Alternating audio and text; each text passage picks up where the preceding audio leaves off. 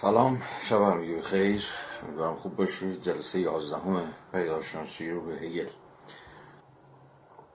امروز وارد یکی از مهمترین فرازهای مقدمه میشیم، در واقع پیشگفتار، پاراگراف های هفده، هجده و نوزده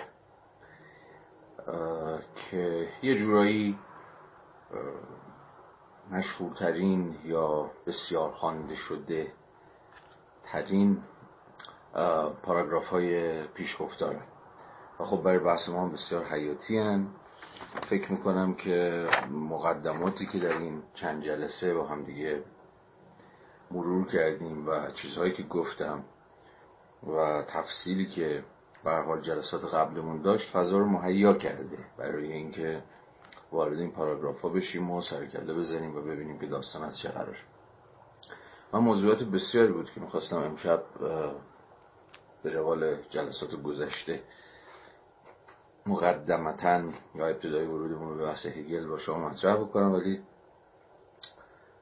اونقدر این موضوعات یه جورایی پراکنده بود و ذهن منم مشغول کرده بود که ترجیح دادم راجع بهش کدومشون حرف نزنم و امشب بحث ما بدون مقدمات و موضوعات و اینجور داستان ها خواهد بود. ترجیح میدم که مستقیما بریم سراغ خود کتاب و یه ذره امشب بیشتر بخونیم و بیشتر پیشروی بکنیم، چون به هر حال این نقدی که همچنان به من وارده و خب نقدهای پربیراهه هم نیست، اینه که خب خیلی کندی و خیلی داری لفتش میدی و حالا حالا ها با این فرمان اگه بریم جلو متن به سرانجام نخواهد رسید.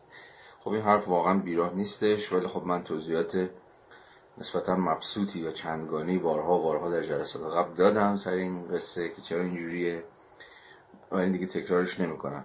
ولی با وجود این سعیم خواهم کرد که یه ذره اگر شدنی باشه، که شدنیه چرا نه، به سرعتمون اضافه بکنیم. به هر حال امشب تلاشم اینه که چهار پاراگراف رو با هم دیگه بخونیم اگر که خوب پیش بره بحثمون. خب بریم و از پاراگراف هفده شروع بکنیم و ببینیم قصه چیست و بحثمون امشب به کجا میکشه. خب با من همراه بشید. صفحه چهل و هشت از ترجمه فارسی، پاراگراف هفده. هگل می نویسه: طبق بینش من که البته صرفاً از طریق عرضداشت خود نظام باید توجیه شود، همه چیز در گروه آن است که امر حقیقی نه به منزله جوهر بلکه به همان اندازه به منزله سوژه دریافت و بیان شد. همزمان باید متذکر شد که جوهریت امر کلی را یا بیواسطگی دانش و نیز آن بیواسطگی را که هستی یا بیواسطگی برای دانش است در خودش دربر می‌گیرد.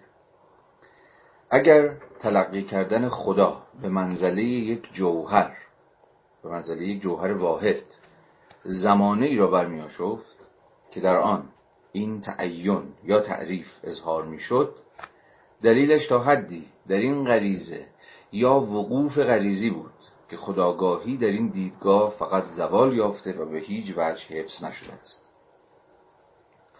اما تا حدی ضد این دیدگاه که به اندیشیدن به ماغو و اندیشیدن یعنی به کلیت تکیه می کند، همین بساطت یا جوهریت تمایز نیافته به حرکت در نیامده است. و اگر در وهله سوم اندیشیدن هستی جوهر به ماغو و جوهر را با خویش متحد می سازد و بیواسطگی یا شهود کردن را به منزله اندیشیدن درک می کند، پس مسئله این است که آیا این شهود کردن عقلی دوباره دچار بساطت راکد نمی شود و خود فعلیت را به شیوهی غیر بالفعل نمایش نمی دهد. خب این از پاراگراف هفده. خب یک کله خوندیمش، حالا وقتشه که برگردیم و گام به گام و نرم نرمک بیایم جلو، ببینیم که حرف حساب این پاراگراف چیه. مثل بقیه پاراگراف ها به هر حال بدقلقه. در گام اول احتمالاً چیز زیادی ممکنه دستگیر آدم نشه، ولی یه ذره که باش ور بریم، یه ذره که باش کلنجار بریم، یه ذره مته به خشخاشش بگذاریم، نرم نرم معانی روشن خواهد شد. خب از همون اول شروع کنیم. دوباره به روال هفته‌های پیش کلمه به کلمه بیان جلو تا بعد کلیت معنایی که پاراگراف هفده قراره که مستفاد بکنه روشن بشه. خب میگوید که طبق بینش من که البته صرفا از طریق عرضه داشت خود نظام باید توجیه شود. خب همینجا یه درنگ لازمه. خب در تمام طول پیشگفتار از همان ابتدا هگل گفته بودش که پیشگفتار نویسی نمیتونه که و یه پیشگفتار نویسی فلسفی اگر قرار باشه که به حقیقت وفادار باشه صرفا نمیتونه در مقام پیشگفتار آنچه را که خود متن، خود کتاب، خود بدنه اصلی یعنی خود تفصیل موضوع قرار است نشون بده رو پیش دستانه عرضه بکنه. به زبان ساده تر تو پیشگفتار فلسفی یا احتمالاً در هر پیشگفتار دیگه ای شما از اونجایی که صرفا با نتایج با دعاوی کلی مواجهید و نه با خود روند استدلال، با تفصیل رسیدن به اون و حصول به اون نتیجه ممکنه که دچار خطا بشید و صرفا کلیات رو داشته باشید، کلیات به مثابه نتایج که تازه قراره آخرالامر تکلیفش روشن بشه، اما از تفصیل بی بهره باشید، از روند بی خبر باقی بمونید، از فرایندی که قرار به نتیجه منجر بشه بی اطلاع باشید و این میتونه سوء تفاهم ایجاد بکنه و کل فلسفه رو تقلیل بده به تا جایی که به ساحت پیشگفتار مربوط میشه به ارائه و عرضه داشته یک سری استدلالی که یا بهتر اینجوری بگم نتایجی که روند استدلالیشون گم و گوره یا هنوز نوبت بهش نرسیده چون وارد بدن اصلی کتاب نشدیم. خب این حرفایی بود که هگل در همون بند اول پیشگفتار گفته بود و ما هم به تفسیر روش صحبت کردیم. برای همینه که اینجا میگه که طبق بینش من که البته صرفاً از طریق عرضه داشت خود نظام باید توجیه شود. پس همینجا با متوجه میشیم که اینجا با یک دعوی کلی مواجهیم، با دعوی که در واقع صرفاً به قول خود هگل از طریق عرضه داشت خود نظام باید توجیه بشه. یعنی چی؟ یعنی از طریق کل کتاب پدیدار شناسی روح. و چرا فقط کتاب پدیدار شناسی روح؟ یه جوری کل نظام هگلی هست که توجیه میکنه دعوی رو که حالا قرار در ادامه یعنی یه خط بعد هگل پیش بکشه. پس اینجا صرفا ما با خود دعوی مواجهیم نه با روند استدلالی که نشون میده، چون اینجا نوشت گذاشته عرضه داشت یعنی پرزنت کردن. پرزنت کردن چی؟ امر حقیقی نه به منزله سوژه بلکه به همون اندازه به مذرد بخوام امر حقیقی نه به منزله جوهر بلکه به همون اندازه به مساوی سوژه. پس اینجا سه تا مفهوم داریم، امر حقیقی، جوهر، سوژه. این سه تا مفهوم خیلی در همین پاراگراف هفده در هم تنیدن، حقیقت، جوهر، سوژه. حالا راجع به هر کدومشون صحبت میکنیم. یه جوری اینا با هم یکی میشن دیگه، حقیقت همون جوهر، جوهر همون سوژه است. اینها رو نمیشه هم جدا کرد و همه تلاش هگل هم همینه که در هم تنیدگی این سه تا مفهوم رو نشون بده. اما این نشون دادن در اینجا در پاراگراف هفده در پاراگراف‌های بعدی اتفاق نمیفته، صرفا توضیح داده میشه. نشون دادن این که چرا حقیقت جوهر است و چرا جوهر رو باید به مسابقه سوژه فهمید در کل کتاب عرضه میشه. این معنای این در واقع فراز آغازین پاراگراف هفده، صرفا از طریق عرضه داشته خود نظام. پس اینجا باز ما با یه جور دعوی پیش دستانه مواجهیم. خب در ادامه همه چیز در گروه آن است که امر حقیقی یا همون حقیقت truth که میدونیم و در ادامه خواهیم دید که امر حقیقی برای هگل کله. با معنی کل هم جلسات قبل آشنا شدیم، باز هم بیشتر آشنا خواهیم شد، اما نه کل بیواسطه، نه یک کل آغازی، نه یک کل توهی، بلکه کلی که صرفاً در آخر در نتیجه حاصل خواهد شد. و باز در ادامه دیدیم که امر حقیقی کله و خود کل هم امر مطلقه. پس وقتی راجع به امر حقیقی یا امر حقیقی یا حقیقت داریم صحبت میکنیم تو هگل، باز دو تا مفهوم دیگه هم هستن که در هم تنیدن. حقیقت کل است، حقیقت امر مطلق است. راجع به این مفاهیم هم هم قبلا صحبت کردیم، هم بعداً باز به تفصیل صحبت خواهیم کرد. این در همتنیدگی اینها رو باید گوشه چشم داشته باشیم. اما فعلا فقط با یه دعوی مشخص سر کار داریم. امر حقیقی یا همون حقیقت نه به منزله جوهر بلکه به همان اندازه به مثابه سوژه. خب همینجوری سوال ساده پیش میاد، جوهر چیه و سوژه چیه؟ باید پاسخی برای اینها داشته باشیم. خب اول جوهر یا همون سابستنس. خب این مفهوم دست کم ریشش به فلسفه یونان برمیگرده دیگه. حالا چه در افلاطون و چه در ارسطو. بذار در ارسطو رو بگیریم و مثلا در متافیزیک، در کتاب متافیزیک.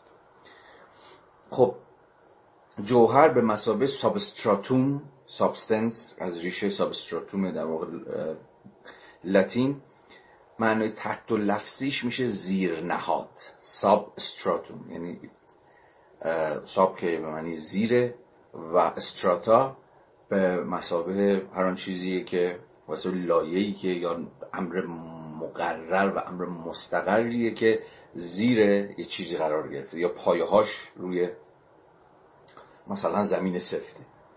به این معنا سابستنس یا سابستراتوم به مثابه زیر نهاد یا زیر تقرر یا چیزهای شبیه به این میشه ترجمهش کرد. در واقع یه جور امر سفت و ثابت و محکمه، یه جور بنیاد، انگار یه جور فاندیشن، انگار یه جور شالوده است، یه چیزایی روش سوار میشه. هر چی که روش سوار بشه این فاندیشن قراره که محکم و ثابت و مقرر باقی بمونه، یعنی واجد یه جور ثبات جوهر به مثابه زیر نهاد. اینو یه لحظه داشته باشین. نکته دوم،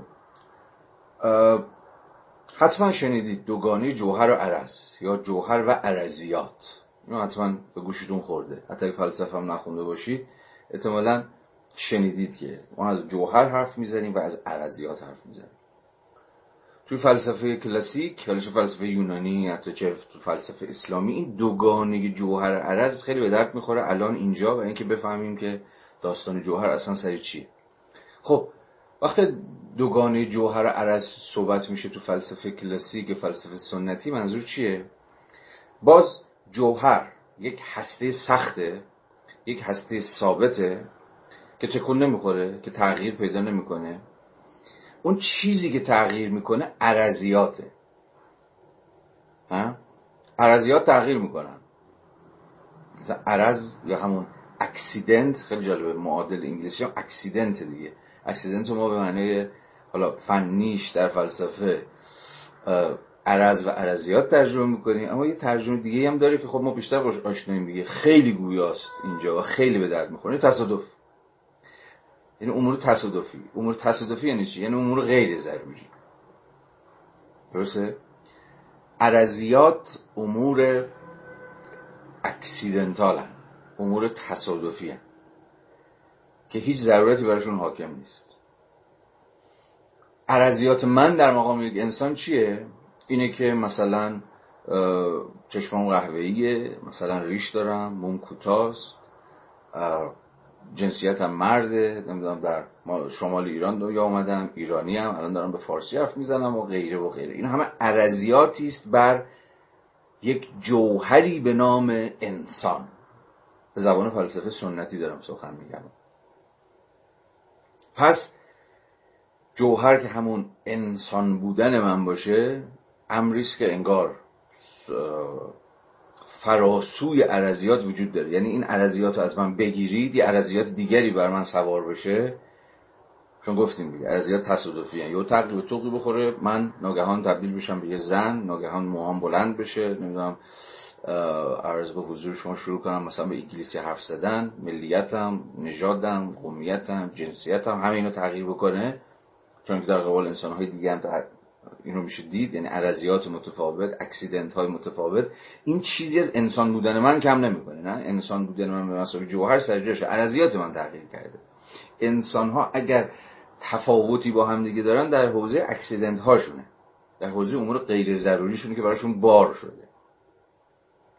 ولی اون جوهر به مثابه اون هسته سخت، به مثابه اون سابستراتوم، به مثابه اون زیرنهاد، فراسوی این تغییر و تحولات و تصادفات و عرضیات سفت و سخت سر جاش وایساده. این میز این میز باز یه سری عرضیات داره، اینکه رنگ، اینکه از چوب ساخته شده، اینکه قهوه‌ایه، اینکه اینقدر قیمت داره، فلان فلان فلان، هر چیزی که به ذهنتون میرسه. اما هیچ کدوم از این عرضیات معرف میز بودن میز نیستن. میز به مثابه یک جوهر فراسوی این عرضیاته. شما میتونید یه میزی داشته باشید که فلزی باشه، مثلا دو تا پایه داشته باشه، عرض به حضور شما که رنگش قرمز باشه، هر چیزی دیگه، ولی هنوز میز باشه. یه پرسش جدی که تو فلسفه سنتی و کلاسیک پیش اومده بود و به نوعی تو خود هگل هم ادامه پیدا میکنه همینه دیگه، که چیز بودن یک چیز به چیه، میز بودن یک میز به چیه، انسان بودن یک انسان به چیه، اسب بودن یک اسب به چیه.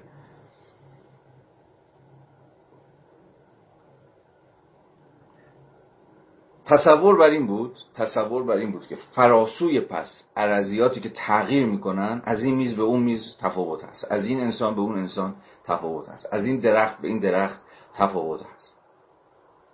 هر مثال دیگه‌ای که مایلی در ذهنتون مرور بکنید این تفاوت ها اما فرض میشد که در ساحت همین اکسیدنت هاست، در ساحت عرضیات. چیزی ما داریم به نام سابستنس، به نام جوهر، که اون معرف یک جور آیدنتیتیه، هویت یک چیزه، یک ابژه است. حالا این ابژه میخواد انسان باشه، این ابژه میخواد هر چیز دیگه‌ای که میخواد تو ذهن شما هست باشه. پس فرض بر این بود که جوهر فراسوی عرضیات خودش معرف چیز بودن چیزه یا ابژه بودن ابژه است. بنابراین جوهر قرار بود معرف باشه، معرف آیدنتیتی، معرف هویت، هویت یک چیز، اینکه یک چیز همچنان اون چیز باقی بمونه، من همچنان انسان باقی بمونم، حتی اگه دیگه مرد نباشم، حتی دیگه اگر به زبان دیگه حرف بزنم، یه دین دیگه داشته باشم، از یه طبقه دیگه بیام و هر چیز دیگه. یعنی هر چی که تغییر میکنه اون چیزه تغییر نکنه. یه چیزی باید باشه، یک چیزی باید باشه در چیزها که اون در برابر تغییر و تحول و تصادف و اینها مقاومت بکنه. یعنی چیزی که بتوان اون اون رو به یک جور ضرورت نسبت داد. این ضرورتی که هیچ رقمه تن به تصادف نمیده. سرجاش باقی میمونه. ضرورتاً باقی میمونه تا من انسان باقی بمونم. ضرورتاً سرجاش باقی میمونه تا اون این میزه واقعاً میز باشه. حالا هر تغییری هم که میخواد بکنه. این درخته همچنان درخت باشه. خب این که الان روشنه تا حدی. این کم و بیش فهم، کم و بیش حالا با هزار و یک تبصره و نکته و حرف و حدیث ها و تفاوت هایی که تو خود فلسفه سنتی یا کلاسیک هست، ولی لب لباب فهم کلاسیک از جوهر چیزی شبیه به اینی که من الان خدمت شما عرض کردم. خب حالا هگل حرفش چیه؟ میگه بله، حقیقت رو باید مثلا جوهر فهمید. حقیقت جوهره، یعنی چیزی باید وجود داشته باشه، یک سابستراتومی باید در کار باشه که بتواند مؤید هویت خود حقیقت باشه. اما از اینجا به بعدی که ما به معنای دقیق کلمه وارد فهم هگلی از مفهوم جوهر میشیم که کم و بیش همون انقلاب هگلیه در فلسفه و اون که جوهر باید به مثابه سوژه فهمید. حالا باز سوال بلافاصله ذهن همه ما شکل میگیره، خب حالا سوژه چیه؟ جوهر و سوژه. تا جایی که به جوهر مربوط میشد با این تعریفی که من داشتم تا الان از دست می... به دست میدادم از جوهر، خب مشخصه که جوهر ابژه است، یه موضوعه، یه چیزه که اونجاست، که به قلمرو هستی تعلق داره، قلمرو بینگ، چیزی در بینگ هست، در هستی هست که ما اسمشو میذاریم جوهر و جوهرهای بسیاری هم وجود داره. حالا وحدت انگاری جوهری هم داریم، مثلا نزد اسپینوزا که فکر می‌کنه فقط یه جوهر وجود داره، اونم اسمش خداونده و خداوند هم همون طبیعته، فقط این جوهر واحد حالت‌های متفاوت به خودش میگیره، وگرنه جوهر جهان یه چیز بیشتر نیست، اونم خداست. خدا هم مساوی با طبیعته. حالا کاری با فلسفه اسپینوزایی نداریم، ولی خب فلسفه هایی که قائل به یه جور پلورالیزم جوهر بودن هم معرف حضور ما هست، این جوهرهای چنگانه، جوهرهای متفاوت.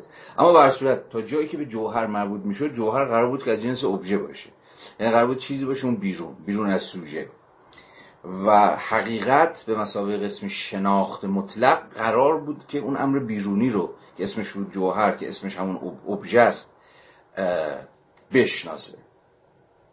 نه اصلا دوگانه سوژه و ابژه، سوژه که مثلا من و شما باشیم و ابژه‌ای که آنجاست، اون بیرونه، در اون قلم روی هستیه، در اون در اون قلم روی واقعیته، قرار که حالا سوژه‌ای در کار باشه که به شکل اکسترنالی، یعنی به شکل بیرونی، از بیرون اون جوهر رو، اون ابژه رو بشناسه. اما باز کاری که هگل داره میکنه اینجا و مهمه اینه که داره میگه ببین خود جوهر، جوهر خودش سوژه است، یعنی جوهر باید به مساوی سوژه فهمید. اینجا یکی از تلاش‌های هگل که باز در ادامه هر چقدر جلوتر بریم تکلیفش روشن میشه، که بتونه بر این دوگانه انگاری فائق بیاد. یه سوژه‌ای هست به نام من، یعنی من و شما، و خب وجه پر وجه سوژه به ویژه مثلا در سنت ایدالیسم آلمانی چیه؟ که سوژه می اندیشد. سوژه همون من می اندیشم، هم یه جوری دکارتیه دیگه، که شاید اوج صورتبندیش تو خود ایدالیسم آلمانیه، حالا با ملاحظاتی. پس اگر سوژه یک وجه ممیزه داشته باشه، وجه معرف داشته باشه، که سوژه از جنس کانشسنس، از جنس آگاهی، نه؟ سوژه اساساً همان سوژه آگاهه، یا سو... یا کاگنیتیو سابجکت، یا سوژه که قرار است بشناسد از مجرای فرآیندهای آگاهی، نه؟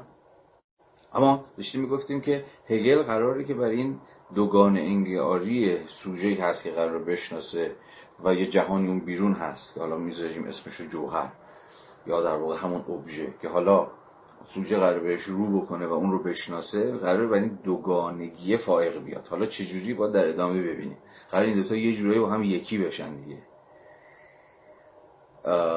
که خب پروژه بسیار نفسگیری خواهد شد در هگل، که دیگه به اون دوگانه سوژه ابژه، یا در اینجا سوژه جوهر، قرار نیست که قائل باشه، قرار این دوتا رو یکی بکنه با هم دیگه. حالا برای اینکه ببینیم چجوری اینها با هم دیگه یکی میشند، باید یه ذره بریم جلوتر یه ذره بریم جلوتر تا تکلیف روشن شه که ماجرا از چه قراره. پس فعلا و مسامحتا ما یه مفهومی داریم به نام حقیقت، که میدونیم که این حقیقت قراره که شناخت مطلق باشه. وقتی شناخت به ابسولوت میرسه، شناخت مطلق میشه، اون موقع است که شما میتونید ادعا بکنید که حقیقتی حاصل شده. این شناخت دیگه شناخت نسبی، شناخت این چیز یا آن چیز نیست، شناخت مطلقه. باز راجع به مفهوم مطلق هم و تدقیق مفهوم مطلق هم باید در ادامه بریم جلوتر تا تکلیفش روشن بشه، ولی فعلا میدونیم که حقیقت همان شناخت امر مطلقه، و امر مطلق هم چیزی نیست جز کل، جز امر یونیورسال. در گام بعد خب فهمیدیم که جوهر دست کم به معنای پیشا هگلی کلمه که هگل قرار ازش فراتر بره، ناظر بر قسمی امر ثبات یافته است که معرف هویت چیزه. هر چقدر که ارضیاتش تغییر بکنه، نه، جوهر به مساوی زیر نهاد قراره که باقی بمونه و اون چیز بودن چیز رو، انسان بودن انسان رو، درخت بودن درخت رو، کتاب بودن کتاب رو تعریف بکنه. بنابراین جوهر باید در برابر تغییر برخلاف ارضیات مقاومت بکنه. ارضیات هر چقدر میخوان تغییر کنن تغییر کنن، جوهر باید بمونه، چون زیر نهاده. راجب سوژه هم تا الان فعلا همین اندازه کافی است که بدونیم آن چیزی که بیش از هر چیز سوژه رو تعریف میکنه فرایند کانشسنسه، یا در ادامه خواهیم دید فرایند سلف کانشسنسه. سوژه آن است که میاندیشد، یا سوژه آن است که به خود و البته به چیزها میاندیشد. پس تا همینجا حرف هگل انگار اینه که حقیقت جوهری است که به خودش فکر میکنه.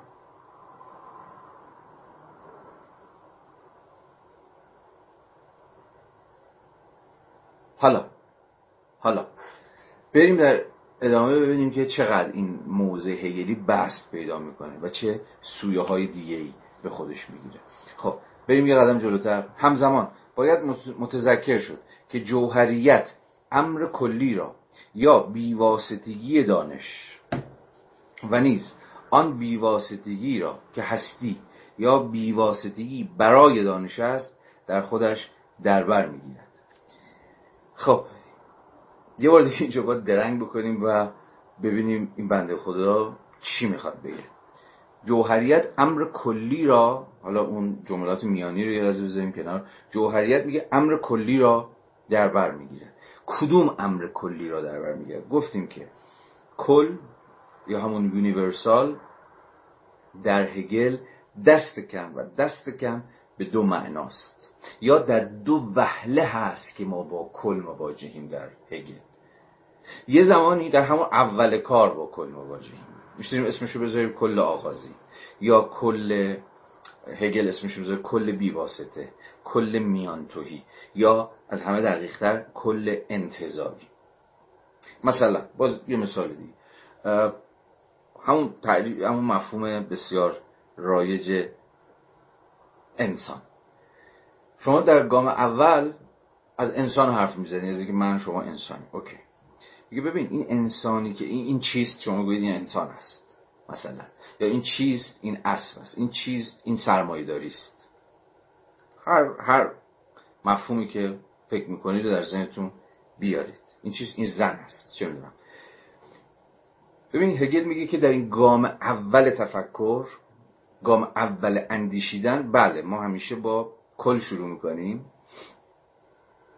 اما این کل در لحظه آغاز انتزاعیه، یعنی هنوز تعینش معلوم نیست، هنوز تو خالیه. این چیه؟ این, این, این, این انسانه. خب خیلی برامون روشن نیست که این انسانه یعنی چی. این انسان هنوز تو ذهنمون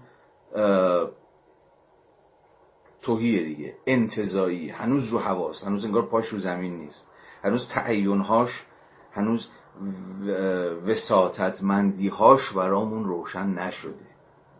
هگل میگه که این کل انتزاعی میانتوهی تعین نیافته آغازین که واجد یه جور بیواسطگیه و فقط واجد یه جور هستیه، واجد یه جور بینگه. چون بینگ در منطق هگل، در منطق هگل هم که شما ببینید، چه در منطق کبیر چه در منطق دایره المعارف، خب هگل بحثش رو در منطق با هستی شروع میکنه. یکی از سوالاش هم اینه دیگه، میگه خب حالا از کجا شروع بکنیم؟ فلسفه با چه چیز بیاغازد؟ میگه بیاید از این از این بیاغازیم که از از خود مفهوم هستی بیاغازیم، اینکه هستی هست، این میتونه نقطه آغاز باشه. اما بلافاصله میگه ببین این خیلی به درد کسی نمیخوره. چرا؟ چون هیچ چی به ما نمیگه. مفهوم هستی، اینکه چیزها هستند، نه یا چیزها واجد هستی اند، یا صرفا بگوییم هست، این نامتعینه، این انتزاعیه، باید بره جلوتر و انضمامی بشه، باید حرکت بکنه. این هستی از مجرای نفی خودش که حالا به نیستی گذر میکنه، از مجرای نیستی به شدن گذر میکنه، همینجور میره بالا. حالا بالا که نمیره، به هر حال حرکت میکنه، توی منطق هگل دارم میگم. ولی به هر حال نقطه آغاز برای خود هگل در متافیزیکش مفهوم هستیه که خیلی نزدیک به همین مفهوم کل بی‌واسطه‌ای که ما داریم ازش حرف میزنیم. اینجا داریم ازش حرف میزنیم، هم کل آغازی، کلی که هنوز پر نشده، خالی خالی هست. انسان، درخت، سرمایه‌داری، دموکراسی، هر چیز. خب حالا همه تلاش هگل اینه که یا در واقع میخواد اینو تفهیم بکنه که این کل از مجرای حرکتش، از مجرای جور خود محرک بودنش، چون خود هستی هم در گام اول همین هستی که هست، از مجرای یه جور سلف موومنت، از مجرای خود تحرک بخشیش یا خود تعین یابیش، سلف دترمینیشنش، نه شروع میکنه به خودش تعین دادن، شروع میکنه به اینکه فرم پیدا بکنه، شروع میکنه که بشود، از شروع میکنه به بیکامینگ. به این معنا در ادامه به زبان هگلی‌تر هستی یا کل، اینا الان با هم یکی هست، شروع میکنه به اینکه واسطه مند بشه. یعنی چی؟ یعنی از خودش بیاد بیرون، برای خودش دیگری بشه. یعنی دیگری برای خودش دیگری شدن واسطه‌ای میشه برای اینکه خود خودش رو در سیمای دیگری، در چشم دیگری ببینه، یعنی که تعین پیدا بکنه. و حالا این تعین ها قرارن که از مجرای فرایند خود تعین بخشی و حالا نام های دیگه‌ای که هگل براشون میاره، ما در ادامه باشون آشنا خواهیم شد، حرکت بکنه. بنابراین جوهر به مثابه کل، چون میگه جوهریت امر کلی رو در بر داره، که جوهر در گام اولش در همون لحظه آغازونش یک کله، اما یک کل بی واسطه است، یک کل تو خالیه، حالا باید پرشه باید، و این ممکن نمیشه مگر اینکه تعین پیدا بکنه، مگر اینکه واسطه مند بشه، یه سری واسطه هایی پیدا بشه که حالا بشه کل رو از مجرای اون تازه تعریف کرد. بنابراین اینجا میرسیم به معنای دوم، یا شاید بهتر بگیم به مومنت دوم کل، یعنی کلی که تازه در آخر، در انتها، بعد از طی طریق طولانی، یارو بارها در این کلاس صحبت کردیم، میگه طی طریق طولانی که تعین‌های متفاوتی به خودش گرفته، تازه در آخره، که در آخر مسیر بعد از اون سفره بود. استعاره سفر رو من بارها به کار بردم که نزدیک به استعاره خود هگل هم هست. در انتهای سفر خود تعین بخشیه که شما کل رو به مثابه حقیقت دارید، کل انضمامی دارید، کلی دارید که دیگه توهی نیستش. یک ان، ان، انسان به معنای اولیه‌اش که ما نمیدونستیم که خب مشخصاتش حالا چیه، ویژگی‌هاش حالا چیه، چی داره چی نداره، تازه می‌فهمیم که خب این ویژگی در واقع ویژگی پیدا میکنه، پارتیکولار میشه، خصلت‌های پارتیکولار رو مشخص پیدا میکنه.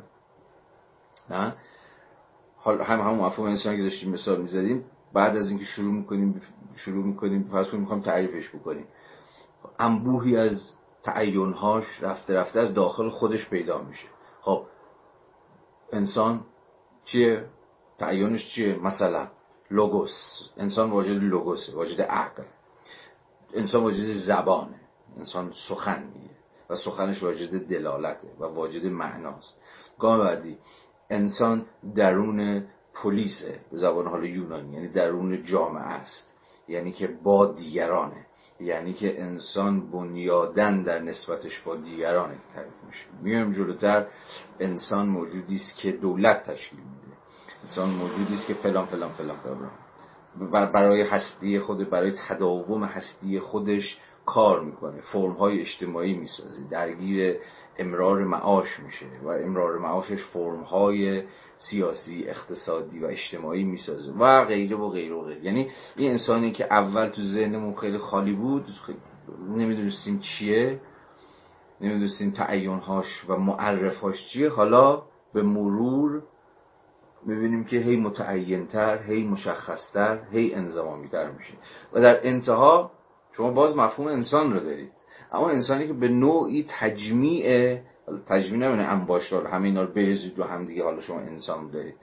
نه به هر حال ترکیب پیچیده ای از همه این تعین هاست که خیلی این انسان به مثابه مفهوم کلی در آخر، در نتیجه خیلی متفاوت از اون تعریف اولیه است که شما از انسان داشتید دیگه. فرض کنید که میگید سرمایه، مثلا ایران سرمایه داری هست، خب اوکی ایران سرمایه داری هست، این در ما یک گزاره آغازین هیچی به شما نخواهد گفت، هیچی هیچی دستگیر شما نمیشه. خب یعنی چی ایران ایران یک کشور سرمایه داری هست؟ خیلی خب بیا رژه سرمایه داری حرف بزنیم. ببینید اصلا شما به چی میگید سرمایه داری؟ معرف های و تعیین هایی که سرمایه داری سرمایه داری میکنه چی؟ حالا بعدن تازه بعد از اینکه تعیین هاش معلوم شد، حالا تازه میشه به این فکر کرد که حالا این تعیین ها با یه ابژه‌ای، با یه مصداقی، با یه موضوعی به نام مثلا ایران و اقتصاد ایران حالا جور در میاد، این جور در نمیاد، اون حالا یه بحث دیگه است. ولی فقط تا جایی که به ساحت مفهوم مربوط میشه، پس روشنه یا باید روشن باشه که چرا هگل میگه جوهر در گام نخست صرفا همان بیواسطگی دانشه، یعنی دانشی که هنوز واسطه هاش رو و تعیین هاش رو و صورت ها و فرم هاش رو هنوز پیدا نکرد. و به این معنا جوهر کل انتزاعیه به معنایی که تا پیش از هگل فهمیده میشد. اما همه حرف هگل اینه که ببین اگه جوهر همون کل انتزاعی باشه، انسان منهای تعینهاش، منهای عرضیاتش، انگار واجدی یک هویتی است که چفت و سخت سر جای خودش باقی میمونه، این اصلا به درد کسی نمیکنه، اصلا شناختی حاصل نمیکنه. جوهر فقط کل انتزاعیه، همه چیزاش ازش بگیریم، همه تعیین‌های جو... جوهر رو ازش بگیریم، همه ارزیاتش رو ازش بگیریم، چی باقی میمونه؟ هیچی. سخن سر اینه اوکی از انسان همه چیزش رو بگیریم، همه چیزش ازش توهی بکنیم و توهی بکنیم و توهی بکنیم، بگیم این معرف انسان بودن نیست، این معرف انسان بودن نیست، این معرف انسان بودن نیست، آخر چی باقی میمونه؟ یه شب محض، یک جوهر میان توهی که هیچ تعیینی نداره، همون کل انتزاعیه. هگل میگه این به درد نمیخوره، این به درد کسی نمیخوره، این اصلا شناختی به ما نخواهد داد، این همون بیواسطگی دانش. دانش بیواسطه هم عین یه آدمیه که هیچی نمیتونه راجبه جهان بگه، راجبه چیزها بگه، راجبه ابژه ها بگه، فقط میتواند بگوید چی؟ هست. هست، بیشتر از این چی داری؟ هیچی. متوجه این؟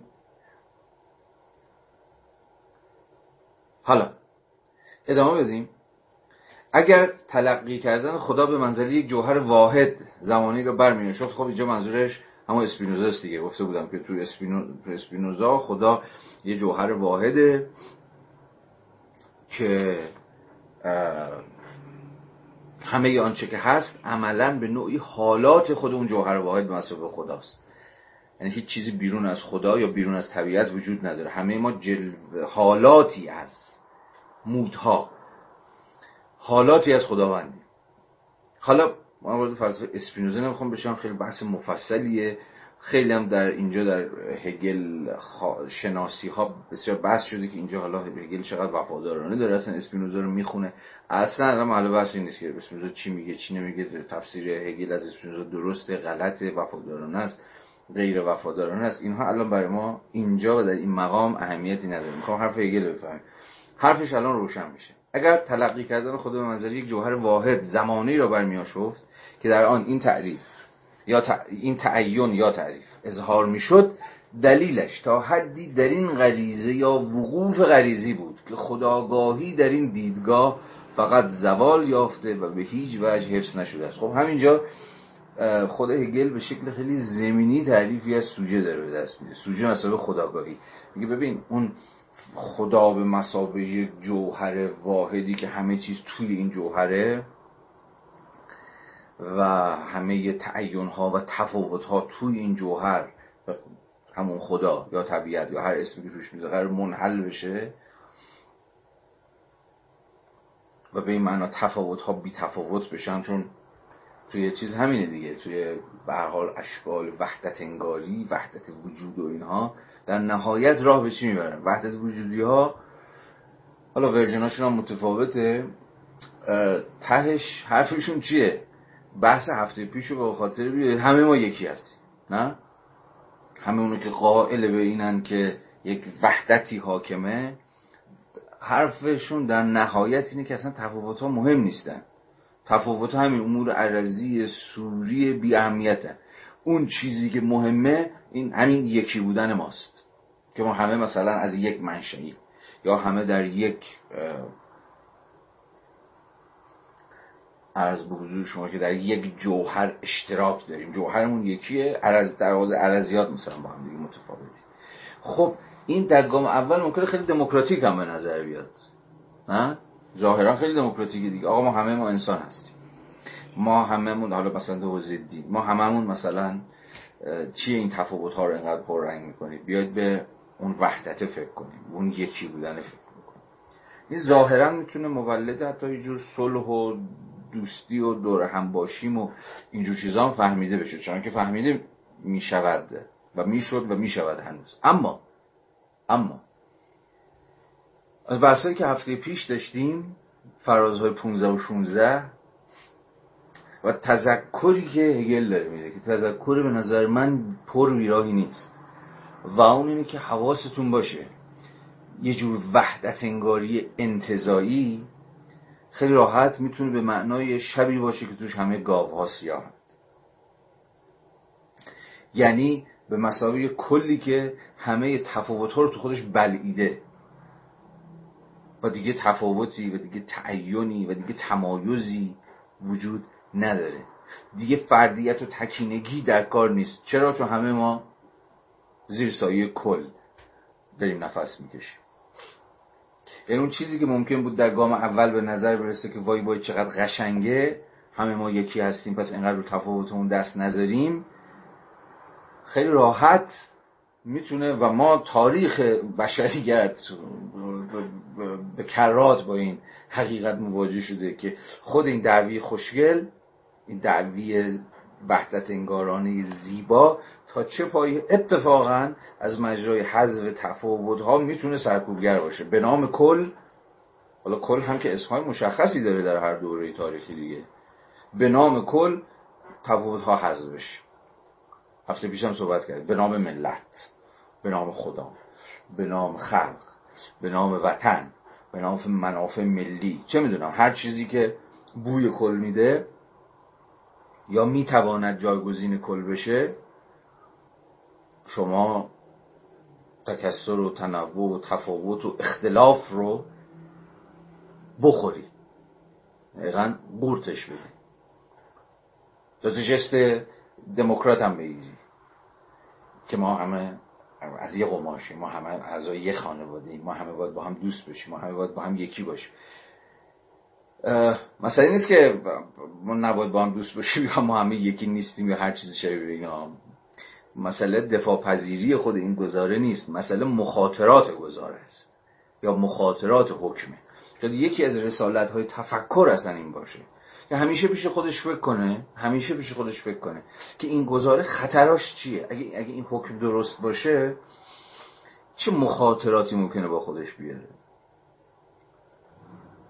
این از یکی از رسالت یکی از رسالت‌های تفکره که دست کم شاخکاش تیز باشه و بشنوه، جایی که حتی تنین به نظر خیلی آشتی جویانه است، تنین سخن خیلی صلح‌طلبانه است، مثل انواع اقسام وحدت انگاری ها، اما مخاطرات وحدت انگاری هم بتونه فکر بهش بکنه و نشونش بده.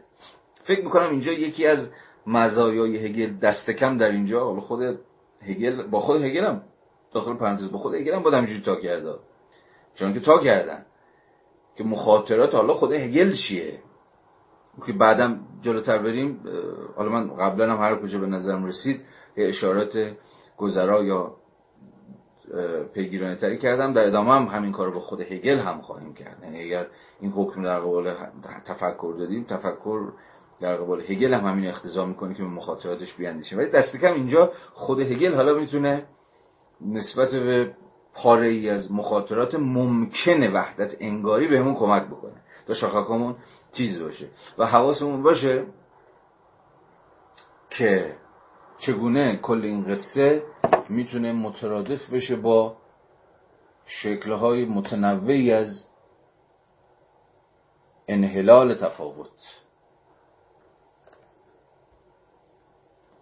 خب این دیگه باید روشن باشه. حالا این بابا الان در اینجا حرفی که داره میزنه ساده است، میگه آه داستان این بود که وقتی این وحدت انگاری یا خدا به مسابقه جوهر واحد به وحدت انگاری دامن زد، یه سری اعتراضاتی بهش شد. حالا چون گفتم منظورم اسپینوزا و اینا بود دیگه. میگه که مزیت این اعتراض ها این بود که به شکل خیلی غریزی فهمیده بودن که این جوهر واحد فلان و فلان یه ویژگی خیلی عمده نداره و اونی که به مسابقه خودآگاهی فهمیده نمیشه، یعنی این انگار جوهر یه چیزه، صرف یه چیزیه که اون بیرونه. البته توی توی اسپینوزا که ما جوهر اون بیرون نیست، چون ما خودمون توی جوهریم و به یه معنی اصلا چیزی وجود نداره، اصلا بیرونی وجود نداره. کل جهان عرصه ایمننسیه، عرصه درماندگاری، اگر بخوام دقیق راجع به خود اسپینوزا سخن بگم. اما حالا فعلا اسپینوزا رو بذاریم کنار. خود صورت استدلال هگل رو بخوایم بفهمیم، حرفش اینه که انگار یه چیزی، یه جوهری، حالا هر نامی که میخواد داشته باشه، هست و عرضم به حضور شما که این صرف جوهر هست فاقد امکانه و فاقد قدرت خودآگاهیه.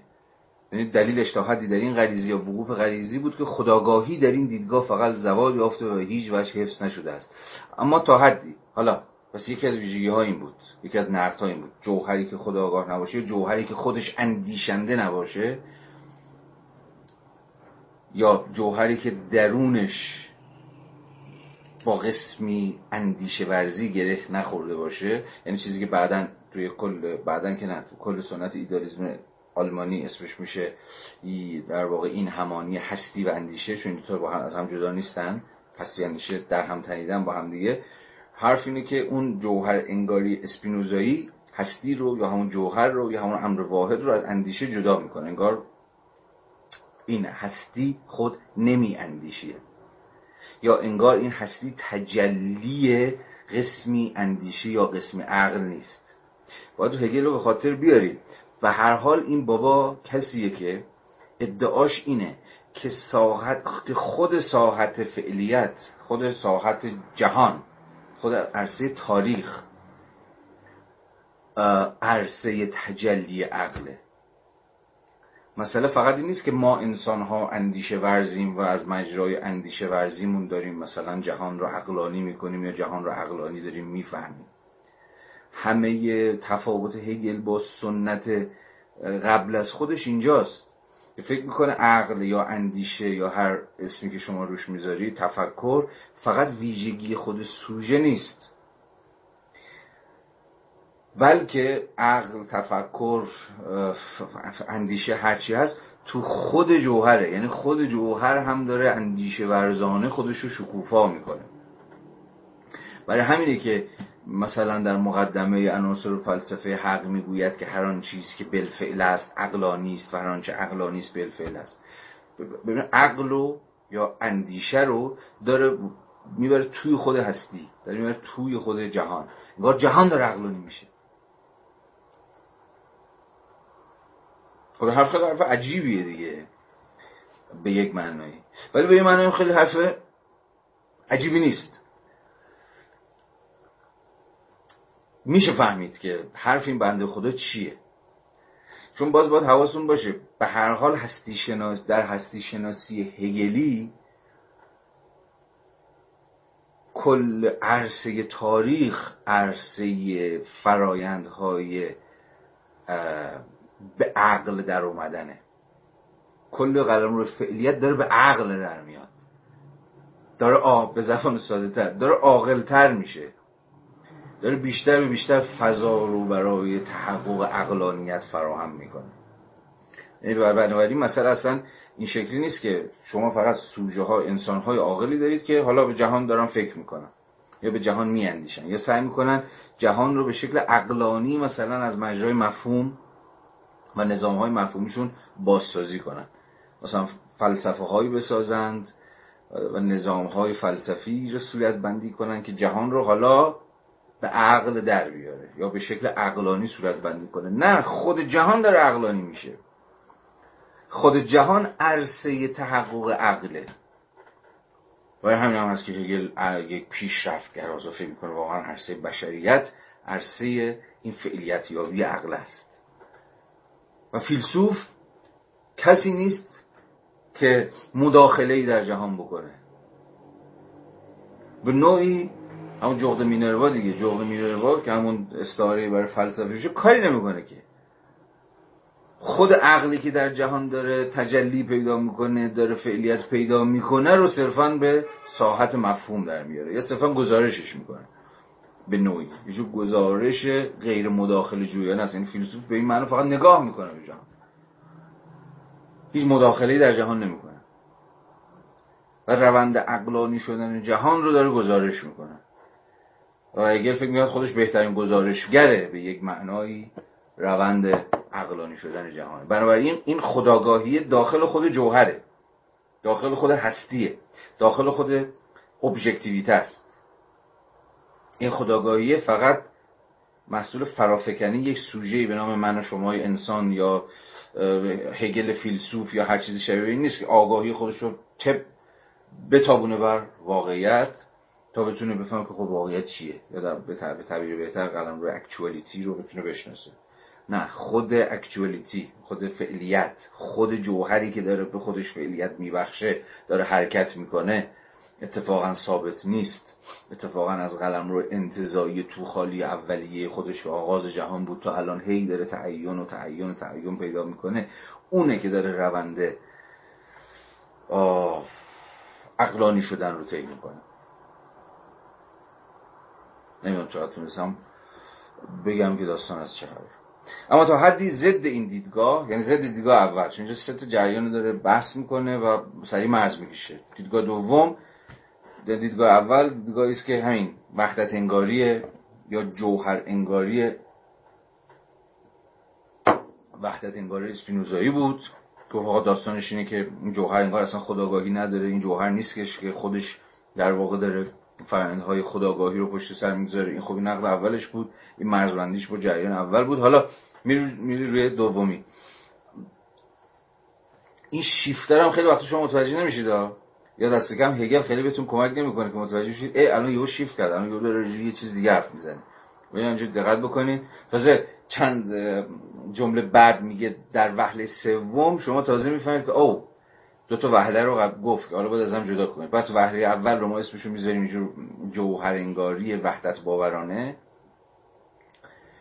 دیدگاه دوم چیه؟ اینه، اما تا حدی ضد این دیدگاه، ضد دیدگاه اول که اندیشیدن به ماهو و اندیشیدن یعنی به کلیت تکیه میکند، میگه این هم گیره.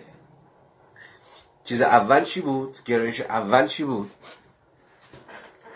اه اند اه جوهر رو از خودآگاهی جدا میکرد یا هستی رو از اندیشه جدا, جدا میکرد. هستی امری بود که ربطی به چیز نداشت، به اندیشه نداشت یا به عقل نداشت. هستی داره کار خودش رو میکنه، از نظم درونی و طبیعی خودش داره پیروی میکنه و چه ربطی به اندیشه و چه ربطی به عقل و به اینجور چیزا داره. قلمرو طبیعت، قلمرو چیزه، قلمرو قوانین طبیعیه و هیچ ربطی هم به عقل بشری یا هر چیزی شبیه به این نداره. پس تو گرایش اول شما یک جوهر غیر اندیشنده دارید، یک جهانی دارید که به خود نمی اندیشی...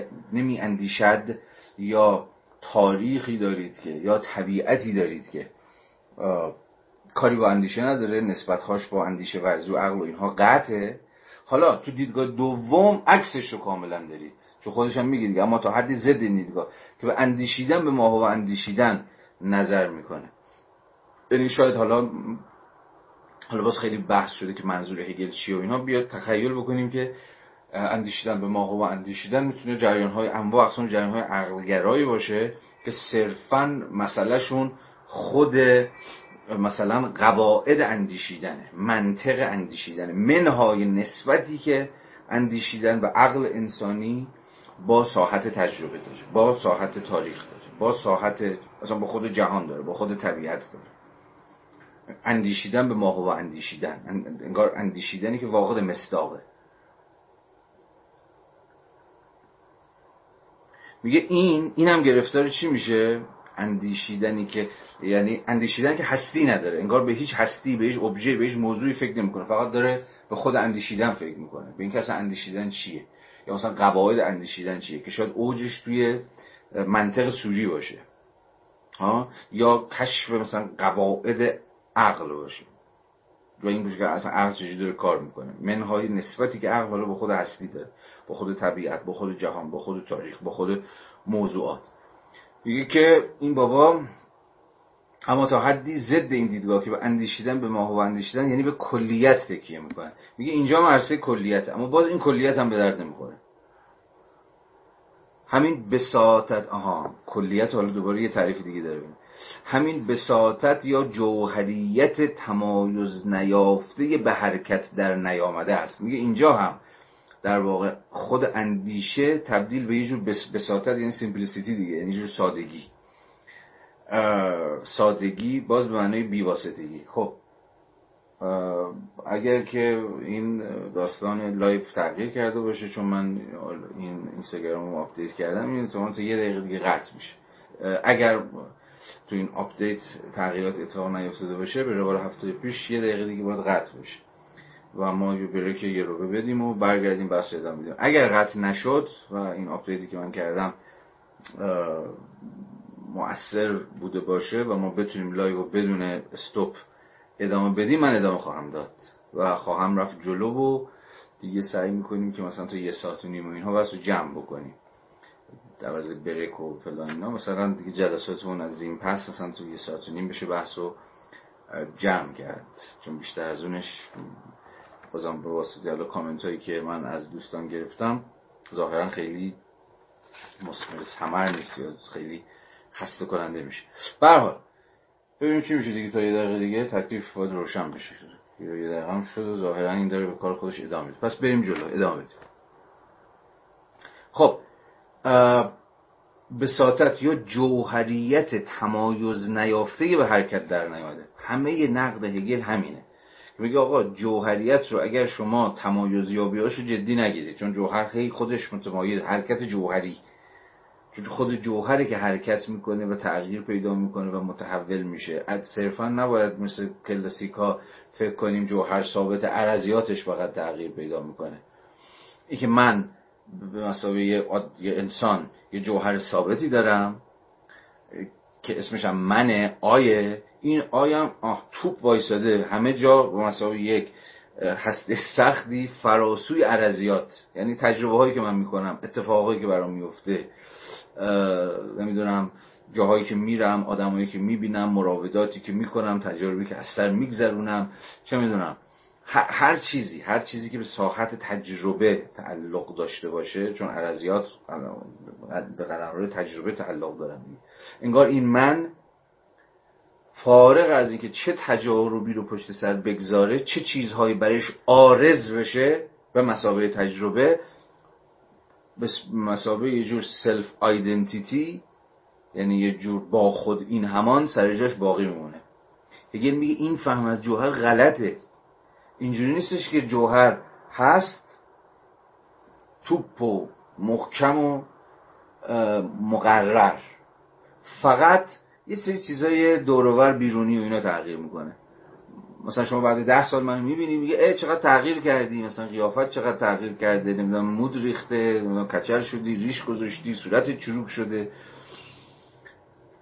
هگل میگه که ببین چیز بیشتر از این در کاره. اگه تو رفتی با بعد ده سال دیدی، فقط مسئله نیست که ای چقدر تغییر کردی، قیافت تغییر کرده. این من دیگه اون من نیست، یعنی اون جوهره، اون جوهر اول نیست. این جوهره جوهر من به مسابقه جوهر از مجرای آنچه که بر او عارض شده است، یعنی همون عرضیات، یعنی همون تجربه ها، همون امور تصادفی که ضرورتی هم ضرورتی نبود که این اتفاق برای من بیفته، ولی افتاده. من عاشق شدم، من کار پیدا کردم، من مهاجرت کردم، من زندان رفتم، من کتاب نوشتم، من شغل پیدا کردم، من از کارم اخراج شدم، هر اتفاقی که ممکنه، یعنی همه اینها و انبوه، کتاب خوندم، چه می‌دونم، هر هر چی، هر اتفاقی که ممکنه برای آدمی بیفته، دوستان جدیدی پیدا کردم، رفتم تئاتر بازی کردم، فلان فلان فلان، یعنی همه آن اموری که بر من رفته است، بر من عارض شده، منو من باقی نمیگذاره. این اون آی مساوی آی بود که هفته پیش سرش صحبت کردیم که اگه میخواد بزنتش به یه نوعی میگه هیچ وقت من با من یکی نیست، من همواره من به علاوه دیگریه و دیگری هم فقط انسان دیگر نیست، یعنی هر آن چیزی که میتواند مرا دیگر بکند، هر آن چیزی که میتواند مرا با خیشتن خود مرا با خیشتن خود مرا از خیشتن خود جدا بکنه و بیگانه بکنه، همه اینها به معنای دیگری. بنابراین اینجا روشنه که حرف این بنده خدا اینه که پس جوهر در خود فرو بسته مقرر با ثبات، همون آی مساوی آی یا جوهر مساوی با جوهر که همون اصل این همانی باشه، من همیشه با خودم یکیم، این فریبنده است. چیزی که باید فهمید خود جوهریه که تمایز پیدا میکنه، به قول خودش جوهر تمایز نیافته و حرکت در نیامده، میگه این گیره. چنین فهمی، چنین فهم ساده انگارانه ای از جوهر همون چیزی که باید ازش فاصله گرفت، همون چیزی که باید شرشو کند، و با فهمی دینامیک از جوهر، با فهمی خودمحرک و خود تغییر یابنده از جوهر جایگزینش کرد. و در وهله سوم اندیشیدن هستی جوهر به ماهو و جوهر را با خیش متحد می‌سازد و بیواسطگی یا شهود کردن را به منزله اندیشیدن درک می‌کند. پس مسئله این است که آیا این شهود کردن عقلی دوباره دچار بساطت راکد بساطت راکد همه گیر اینه، بساطت لخت، همون سیم بساطت گفتیم چی؟ همون سیمپلیسیتی است و خود فعلیت را به شیوه غیر بالفعل نمایش نمیدهد. خب اینجا در گام چیز در گام دو... سوم اول که یه جوری با اسپینوزا و اینا داشت دعوا میکرد، تو گام دوم اندیشیدن ما و اندیشیدن مثلا شاید بیش از هر کسی با فیشته و اینها داشت مرزبندی میکرد، همونه که آی براش آی مساوی با آیه، همیشه تو شلینگ دیگه، من مساوی به منه انگار و من یه جوهریه که از اول تا آخر انگار ثابت باقی میمونه، یه نقطه خود ارجایی است که فراسوی تجاربی که بر او میرود سفت و سخت سر جای خودش باقی میمونه. تو گام سوم یا با خودش چی گفت؟ آه در وهله سوم هم با شلینگ و اینها داره مرزبندی میکنه که قائل به جو شهود عقلی و اینها بودم، من به مفهوم شهود عقلی بعدن الان اینجا وقتش نیست دوباره برمیگردم. اما نقدش به شلینگ و اینها چیه؟ باز همین بیواسطگی و شهود کردن به منزله اندیشیدن. بارها در همون جلسات قبل ما مفصل بحث کردیم که هگل تا چه پایه نمیخواد که اندیشیدن رو به مثابه شهود امر بی واسطه بفهمه، میگه اندیشیدن با شهود کردن، با شهود کردنی که به هر حال مستلزم یک جور یکی شدن با ابژه است. چون وقتی چیزی شهود میکنید خب برای شهودتون خیلی که استدلال مستدلال اینها ندارید، که روند استدلالی نداره شهود کردن. شهود کردن از جنس جور عارضه است، چون برای شما عارض میشه، انگار که قلب شما مثلا همین دست میندازه دیگه. شهود کردن رو مثلا گرایش رمانتیک و پمانتیک و اینها میگه اینا به جای اینکه با عقلشون بیاندیشن با قلبشون میاندیشن، اهل شهود، اهل مکاشفه، اهل عرفان و عقل دین، چه میدونم همه اینها، و اتفاقا اندیشیده رو با یه جور بیواسطگی یکی میکنن، چون میخوان واسطه رو بردارن، سوژه و ابژه. واسطه چیه؟ واسطه همیشه مفهومه تو فلسفه، یعنی هیچ فقط مفهومه که واسطه ارتباط اینها با هم دیگه است و بعدا خواهیم دید که واسطه یکی شدن اینها با هم دیگه است، دیگه ابژه‌ای و سوژه‌ای که یه دره عمیق بینشون باشه، حالا مفهوم یه پل بین اینا بزنی نیست، اینها با هم یکی میشن. یه ذره مقدمتا یه چیزایی گفتم، باز در ادامه بیشتر جوری صحبت میکنیم. اما نقد هگل چیه؟ میگه که آقا این گرایش‌های شهودگرایی عقلی ظاهرا شهودگرایی عقلیه ولی در واقع مترادف با تعطیل کردن عقل. حالا مفهوم اینتלקچوال اینتویشن یه تعریف خیلی مشخصی تو کانت و فیشته و شلینگ داره، من الان نمیخوام سرتون رو با این مفهوم درد بیارم، چون خیلی بحث فنی میشه، ولی فعلا همین اندازه بدونید همین اندازه بدونید که مسئله هگل در نقد سومی که داره نقدی به جریان سومی که داره وارد میکنه هگل در اینجا در واقع همین بیواسطگی است. شهود میخواد بیواسطه با ابژه یکی بشه، انگار سوژه در کاره از مجرای شهود میخواد دیگه هر فاصله یا هر شکافی بین خودش و ابژه رو از بین ببره. این اینکه میخواد شیرجه بزنه تو دریای معانی و غواصی بکنه و امر قدسی رو یا امر حقیقی رو یا امر مطلق رو ببله باهاش یکی بشه.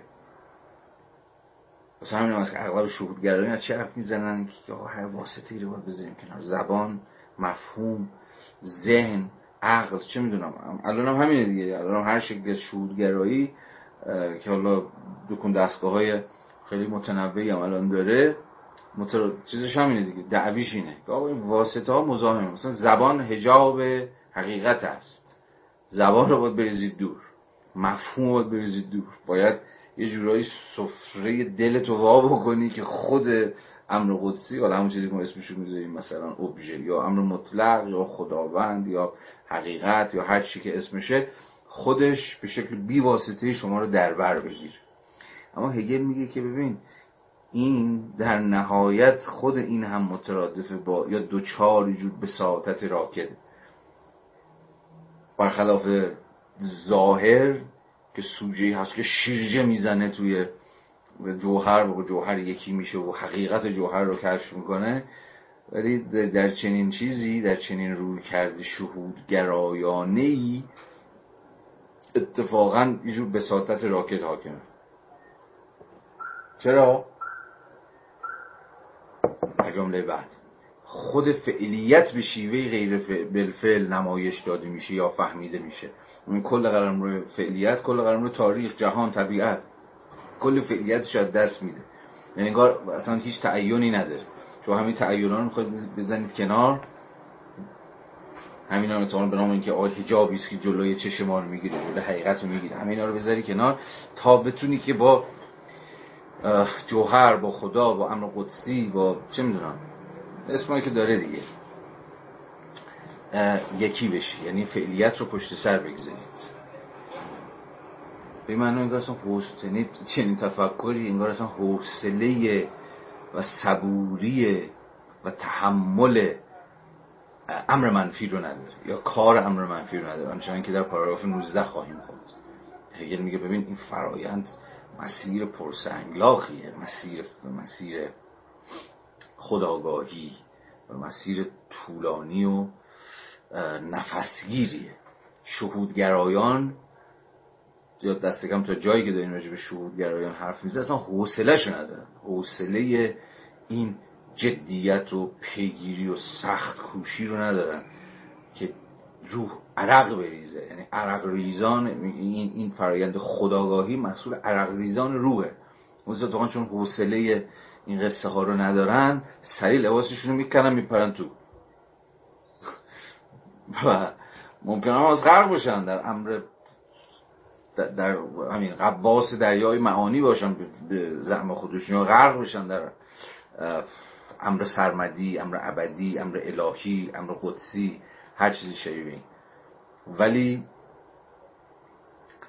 هیچ اعتباری بهشون نیست. به قول هگل قبلا هم گفته بود در پاراگراف ده، اینان از آنجا که خود را به قلیان بی قید و بند جوهر وامی نهند، جوهر براشون، حقیقت براشون امر شورمند پر قلیانی است که فقط باید خودشون رو به چیزش بسپارن، به قلیانش بسپارن، به شورمندیش بسپارن. اینان از آنجا که خود را به قلیان بی قید و بند جوهر وامی نهند بر این گمانند که از طریق پوشاندن خودآگاهی، یعنی هم پشت سر گذاشتن خودآگاهی و کنار نهادن فهم فهم و زبان و مفهوم و همه اینها، یا اون چیزی که بعداً هگل در پاراگراف نوزده اسمش میذاره کار امر منفی، پاراگراف نوزده، بله، همه اینا رو پشت سر میگذارن. پوشاندن خودآگاهی، کنار نهادن فهم، نور چشم خداوند. همانان که خدا در خواب به آنها حکمت عطا می‌کند. خب هگل همش اینا رو داره دست میندازه دیگه، آنچنان که در پاراگراف هفده هم همین کار داره باشون میکنه. از این رو آن چیزی هم که اینان بدین گونه در واقع در خواب میگیرند و میزایند مشتی رویاست. خب هگل هر چی باشه رویا باف نیست، هر چی باشه. هجده، پاراگراف هجده.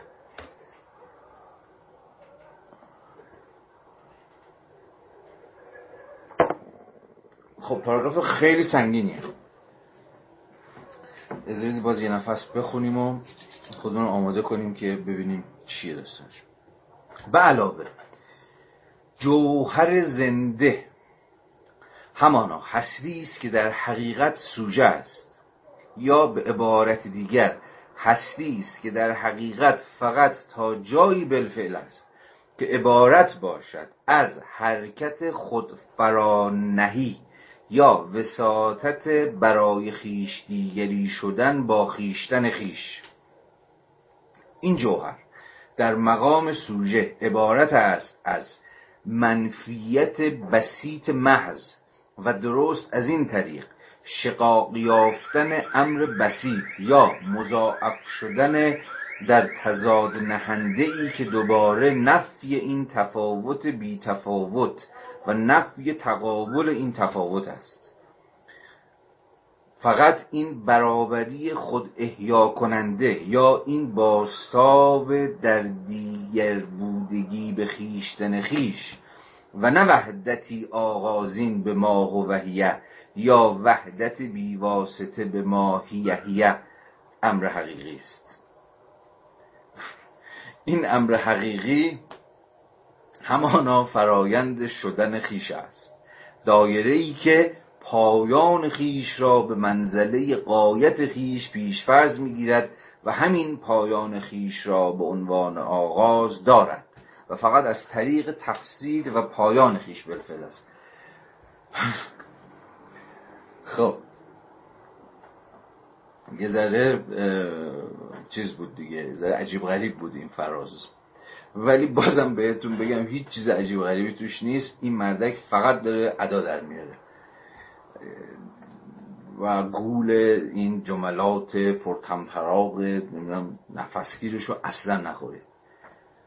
حالا باز اینجا هم بذارید کلمه به کلمه بریم جلو ببینید چیه دست، ببینید که ساده است، اصلا پیچیده نیست. خب پاراگراف هجده یه بار دیگه، حالا این بار از اول. به علاوه جوهر زنده، خب همینجا living substance، جوهری که زنده است. خب باید روشن باشه که همه اون چیزی که رفیقون تا اینجا داشت میگفت این بود که آقا اصلا فهم این فلسفه سنتی از جوهر یه چیز خیلی همین مرده تیپا خورده ای که اونجاست و باد و باران بباره زمین رو زمین رو چی میگن جهان جهان رو باد ببره، این جوهر به واسطه یک امر مرده سر جاشه و تکون نمیخوره و جاش انگار امنه. ببین این فهم مرده از جوهره، در صورتی که همه تلاش هگل اینه که جوهر رو با زندگی یکی کنه. اصلا زند... جوهر هم زندگیه و زندگی زنده است. یعنی چی زندگی زنده است؟ یعنی همون حرکت با خود تمایز یابنده به حرکت در آمده است.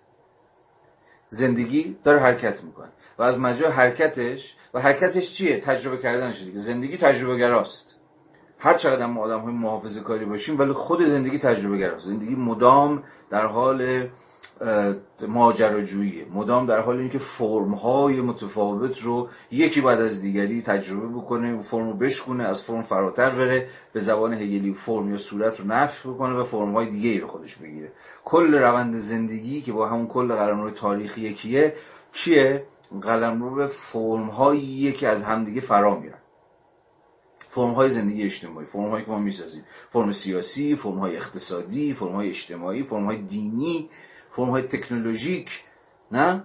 و این فرم‌ها مدام میشکنن. هیچ فرمی نیست که یک بار برای همیشه صلب سر جاش باقی بمونه. کل روند زندگی روند فرمسازی و فرمزداییه.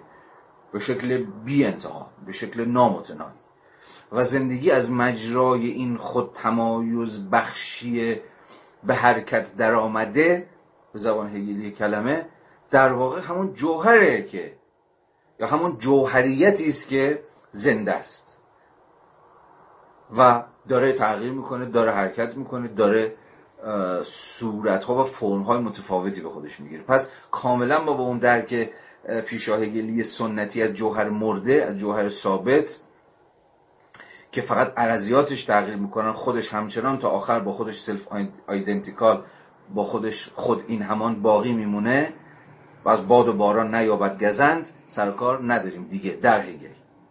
پس کاملا فهمون داره جوهر عوض میشه. حالا دوباره به علاوه جوهر زنده همانا هستی است که در حقیقت سوژه است. حالا اینجا ما وارد یه سویه دیگه از خود مفهوم سوژه میشیم. توی پاراگراف هفده هم سوژه بیش از هر چیز با فرایند خودآگاهی تعریف میشه. سوژه خود به خود میاندیشد، نه؟ مذرد میخوام. جوهر جوهر سوژه ایست که به خودش میاندیشه. جوهر یعنی همون زندگی، به این من به معنای هگلی جوهر زندگی تو هگل با هم یکی هست. زندگیه که جوهر زندگی است که از مجرای فرم هایی که به خودش پیدا میکنه مدام به خودش میاندیشه، مدام خودش ابژه خودشه. به این معنا ابزار حرکت، به یه تعبیری شاید بشود گفت روش حرکت جوهر سلف رفلکشنه، خود اندیشیه. مدام جوهر به خودش میاندیشه، به فرم هایی که به خودش گرفته، تجاربی که از سر گذرانده میاندیشه و از مجرای این سلف رفلکشن اون جوهره داره حرکت میکنه، داره تغییر میکنه، داره مدام تعیین‌های متفاوتی پیدا میکنه، نفی میکنه تعیینش رو و گام به پیش میگذاره. این فهم اول ما از سوژه بود. سوژه که پس به این معنا با فرآیندهای خودآگاهی، با فرآیندهای اندیشه ورزی یکی گرفته شده بود. بنابراین ما به این معنا با جوهر اندیشه ورز یا جوهری که به خود می اندیشد از مجرای سلف رفلکشن مواجه بودیم. اما در پاراگراف هجده یه سویه دیگه مفهوم سوژه پیدا میکنه، نه اینکه با سویه اول یا اون بچه اندیشه ورزانه سوژه بود تعارضی یا تفاوتی ایجاد شده باشه، نه، سویه دیگه ای داره به سوژه اضافه میشه و اون هم اینه که سوژه فقط فرایندهای سلف رفلکشن نیست یا سوژه فرایند سلف کانشسنس نیست، بلکه سوژه همون فرایند در عین حال سلف پوزیتینگه. سلف پوزیتینگ یعنی خود، اینجا ترجمه کردم مترجمین ما به درستی، خود فرانهی. باز یعنی چی؟ خود خب مفهوم سلف پوزیتیو مفهوم کانت میاد، بعد توی فیشته مفهوم بسیار بسیار مهمی میشه، جایی که ادعای فیشته اینه که آی یا همون من به مساوی جوهر، ویژگی بارزش اینه که سلف پوزیتینگ میکنه، یعنی خودش خودش رو وضع میکنه. پوزیت کردن دیگه، پوزیت کردن یعنی چیزی رو وضع کردن، چیزی رو مقرر کردن. به معنای فلسفیش در واقع come into being، کار سلف پوزیتینگ اینه، come into being یعنی به هستی در آوردن، به وجود، آره دیگه، به وجود آوردن. پس به این معنا سوژه فقط آن جوهری نیست که می اندیشد، بل بلکه در عین حال و همزمان یا به قول هگل به همان اندازه سوژه آن جوهری است که خود خود را وضع می کند، خود خود را مقرر می کند، یا به تعبیر خود خودش رو به وجود میاره. حالا چجوری خودش رو، چجوری کام اینتو بینگ میشه؟ به هستی در میاد، به وجود در میاد. از تا دقیقه دیگه الان میبینیم.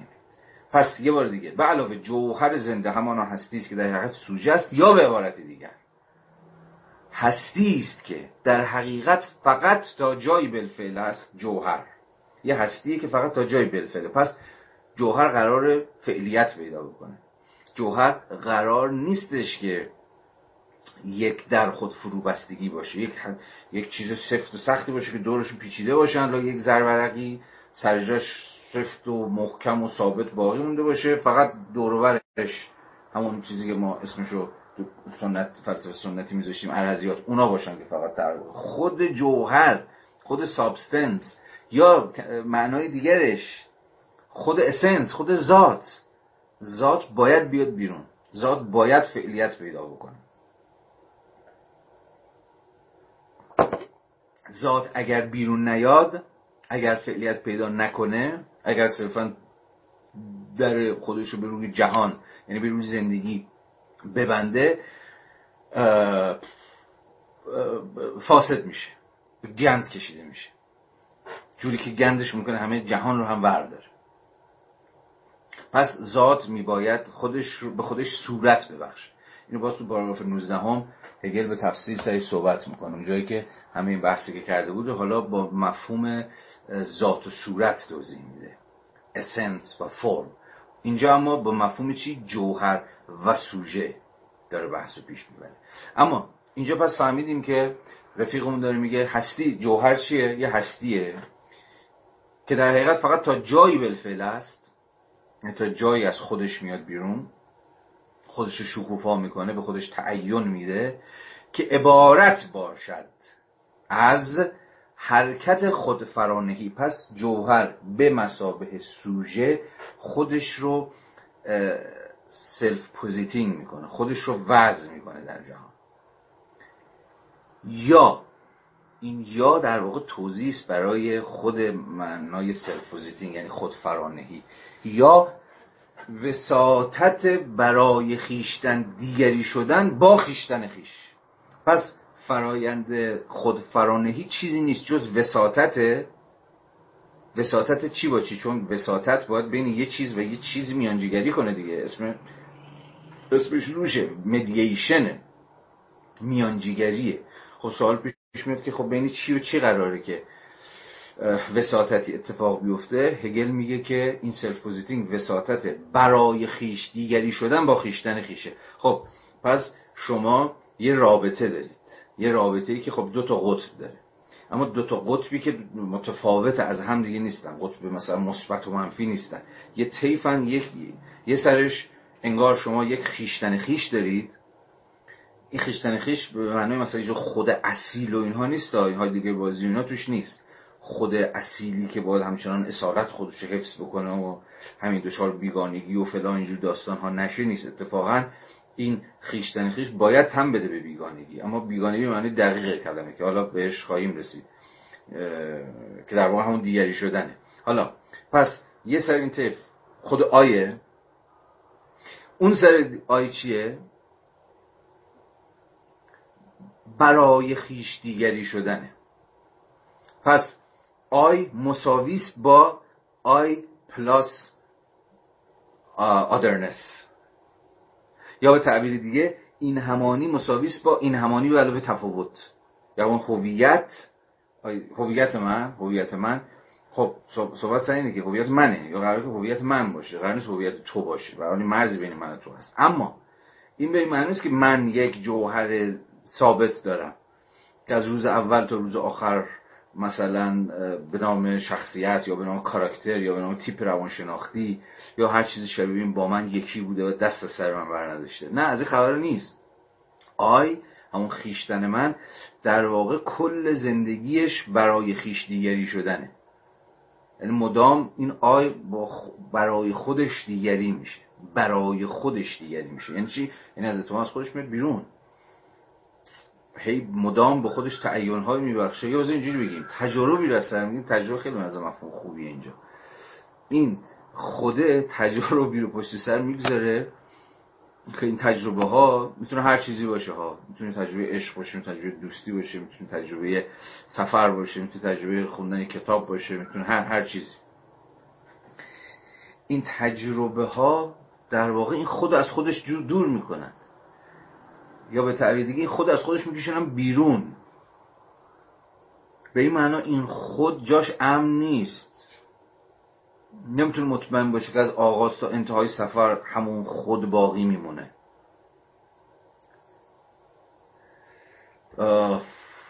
کاملا برعکس، قراره که خود متفاوتی از کار در بیاد، قراره خودشو فرا بنه، خودشو وضع بکنه، اما نمیتونه خودشو وضع کنه مگر یعنی اصلا خودش رو بس کنه، یعنی جایی در جهان پیدا بکنه، مگر از مجرایی که بین خودش و اون دیگری که خودش داره میشه، یا فرایند دیگری شدن خودش برای خودش، بتونه قسمی میانجیگری و وساطت بکنه.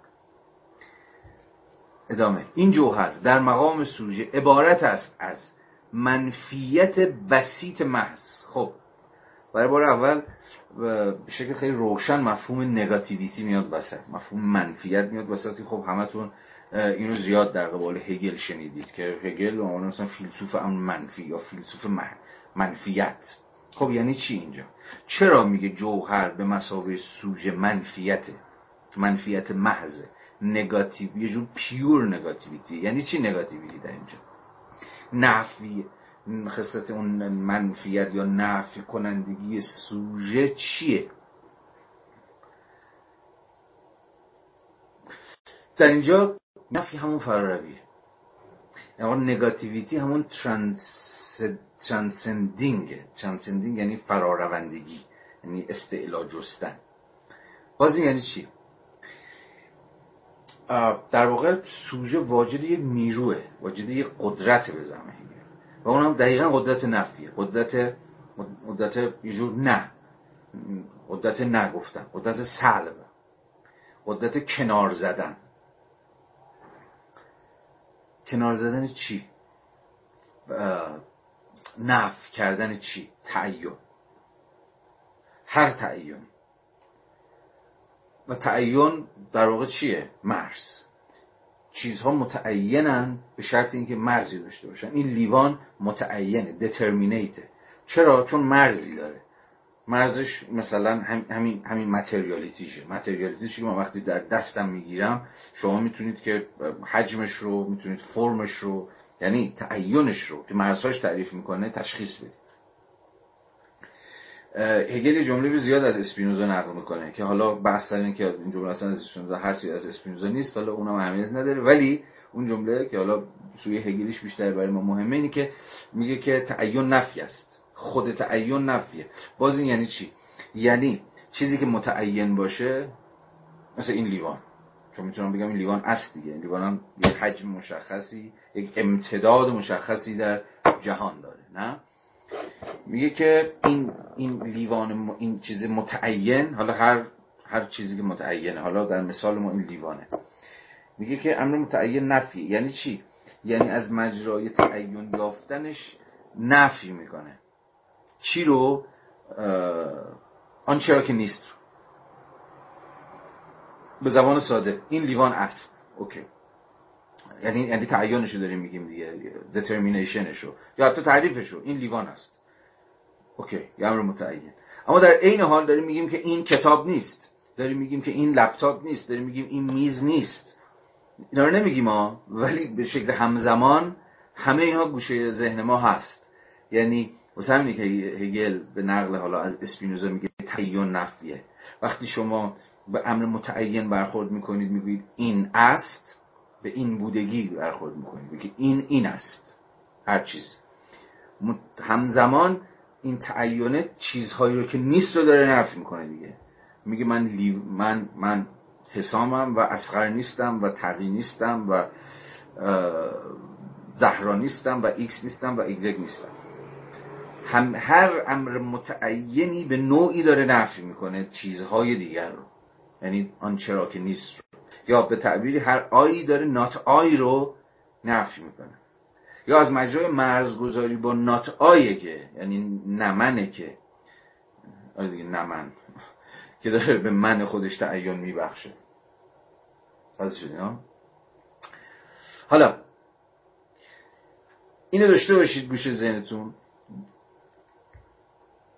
بحثی که اینجا رفیقمون داره مطرح میکنه اینه که آقا سوژه همون قدرت نفیه، یا جوهر به مساوی سوژه از مجرای نفیه که خودش رو متعین میکنه، یعنی از مجرای هر آن تعینی که برش عرضه میشه، یا هر تعینی که دچارش میشه، یا هر تعینی که به خودش میبخشه. اما این تعین رو به مساوی تعین نهایی نمیپذیره، یعنی میخواد که اتفاقا از هر تعیینی فراتر بره. بس مسئله برای بر سر ترانسندینگ، بر سر فراروندگی از آن چیزی است که امروز منو متعین کرد به مسابقه این بابا یا اون بابا یا هر چیزی. و اون قدرت مؤسس قدرت مؤسس سوژه در هگل همین قدرت نفی کنندگیش، یعنی همین قدرت فراروندگیش، یعنی همین قدرتی است که میتونه به زعم هگل هر تعیینی رو پشت سر بگذاره. در مقام این جوهر در مقام سوژه عبارت است از منفیت بسیط محض و درست از این طریق شقاق یافتن امر بسیط، امر بسیط همون امر دسیمپل، امر ساده، امر کلی، امر انتزاعی.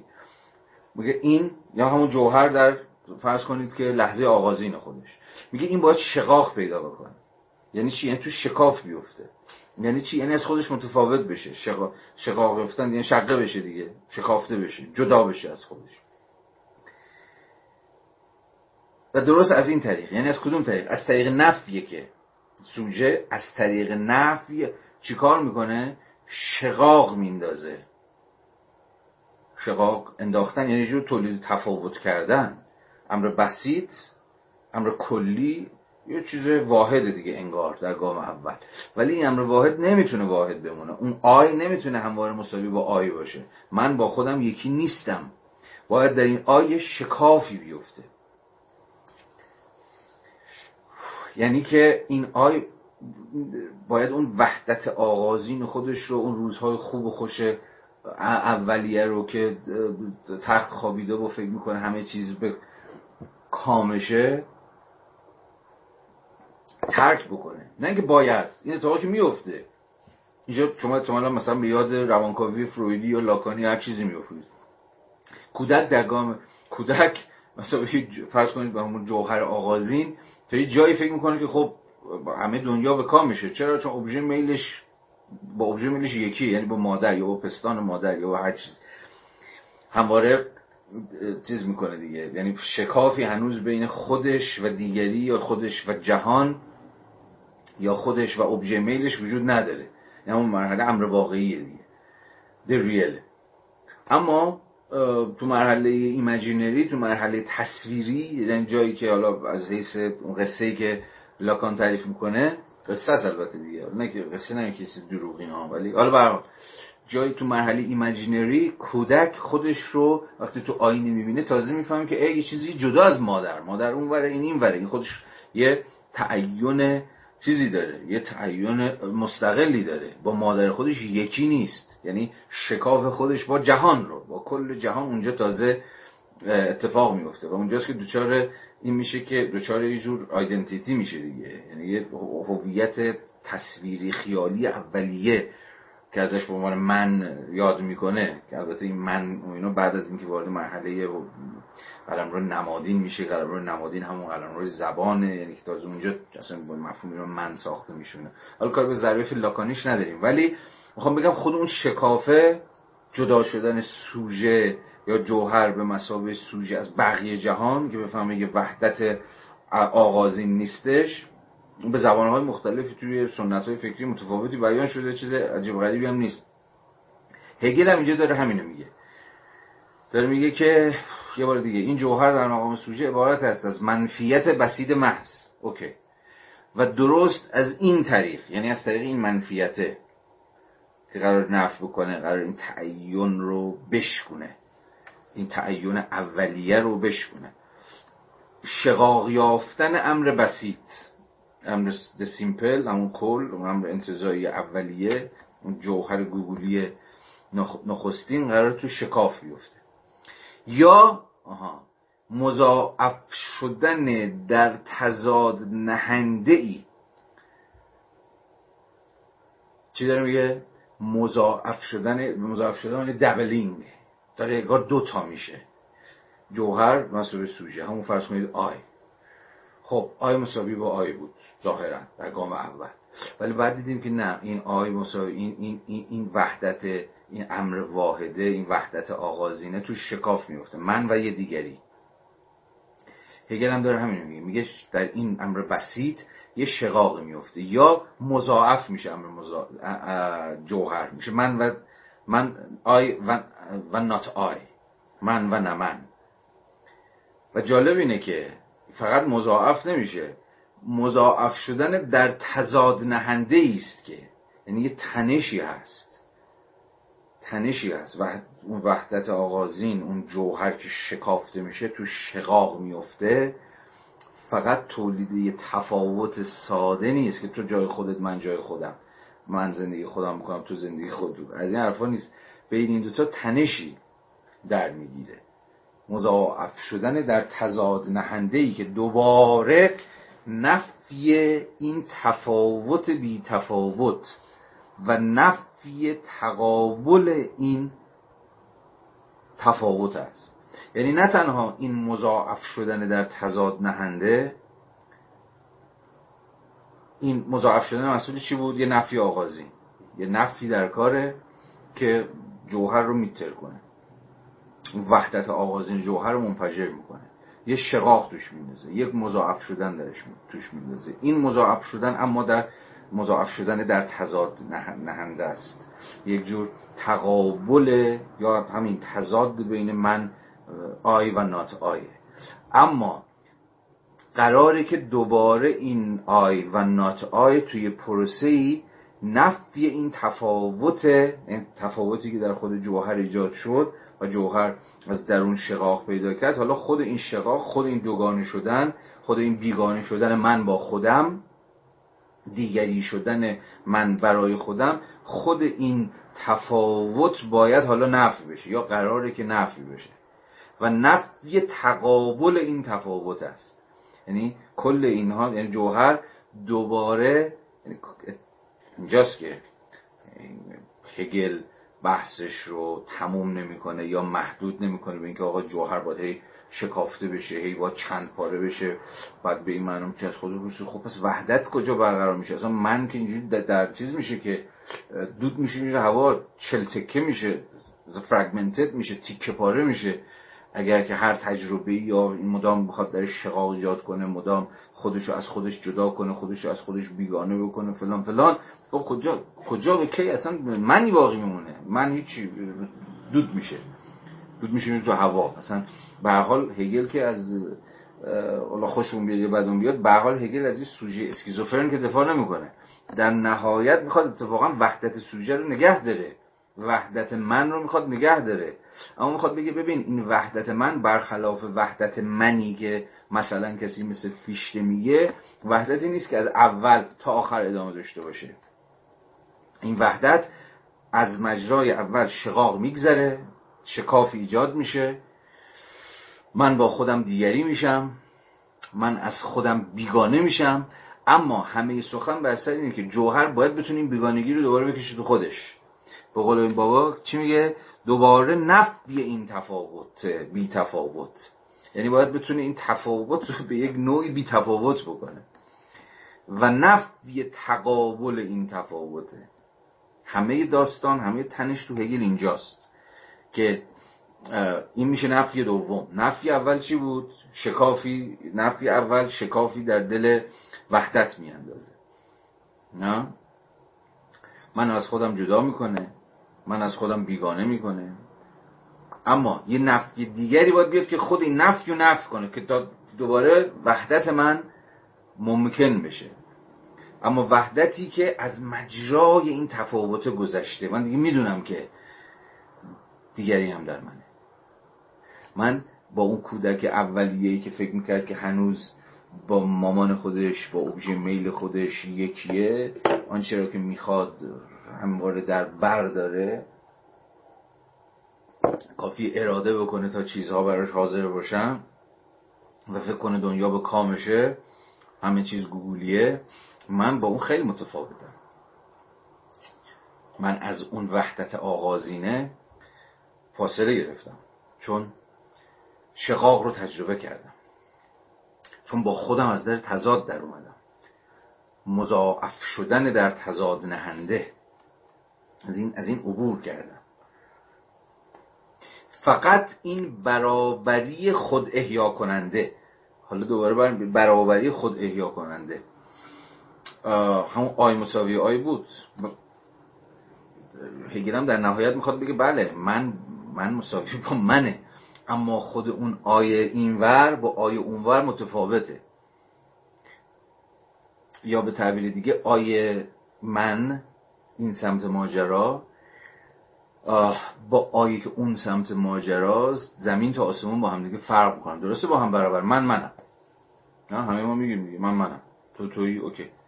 ولی این من منم، صحبت هگل سر اینه که ببین این من منم تو یا تو بودن تو محصول یک فراینده، یک تفصیله، یک زندگیه. زنجی بگیم من شد، من شدن تو، من شدن داریم در هگل، من بودن نداریم. یعنی شما یه هویت از قبل آماده ندارید، بنابراین به هر چیزی که از قبل به شما داده شده بخواید آویزون بشید، سر خودتون شیرین مالیدید.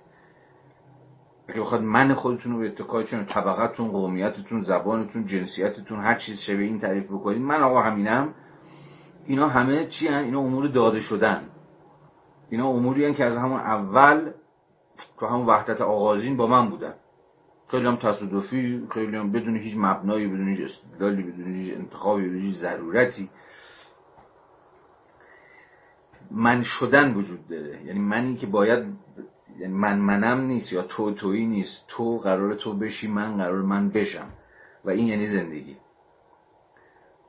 یعنی من قرار با خودم برابر بشم، قراره که با خودم برابر بشم. مثلا مطمئن نیستیم که هیچ وقت با خودمون برابر میشیم.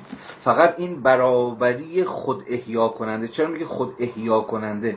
چون دیدیم اون وحدت آغازینه اول ترکید دیگه، یهو سرمون بالا کردید ای بابا من من چیم، من دیگه با خودم یکی نیستم دیگه. سرتون رو بردید بالا، دیدید که دیگه توی شهر خودتون نیستید، ور دل مامان و باباتون نیستید دیگه، همه چیز اونجوری که شما فکر میکردید نیست.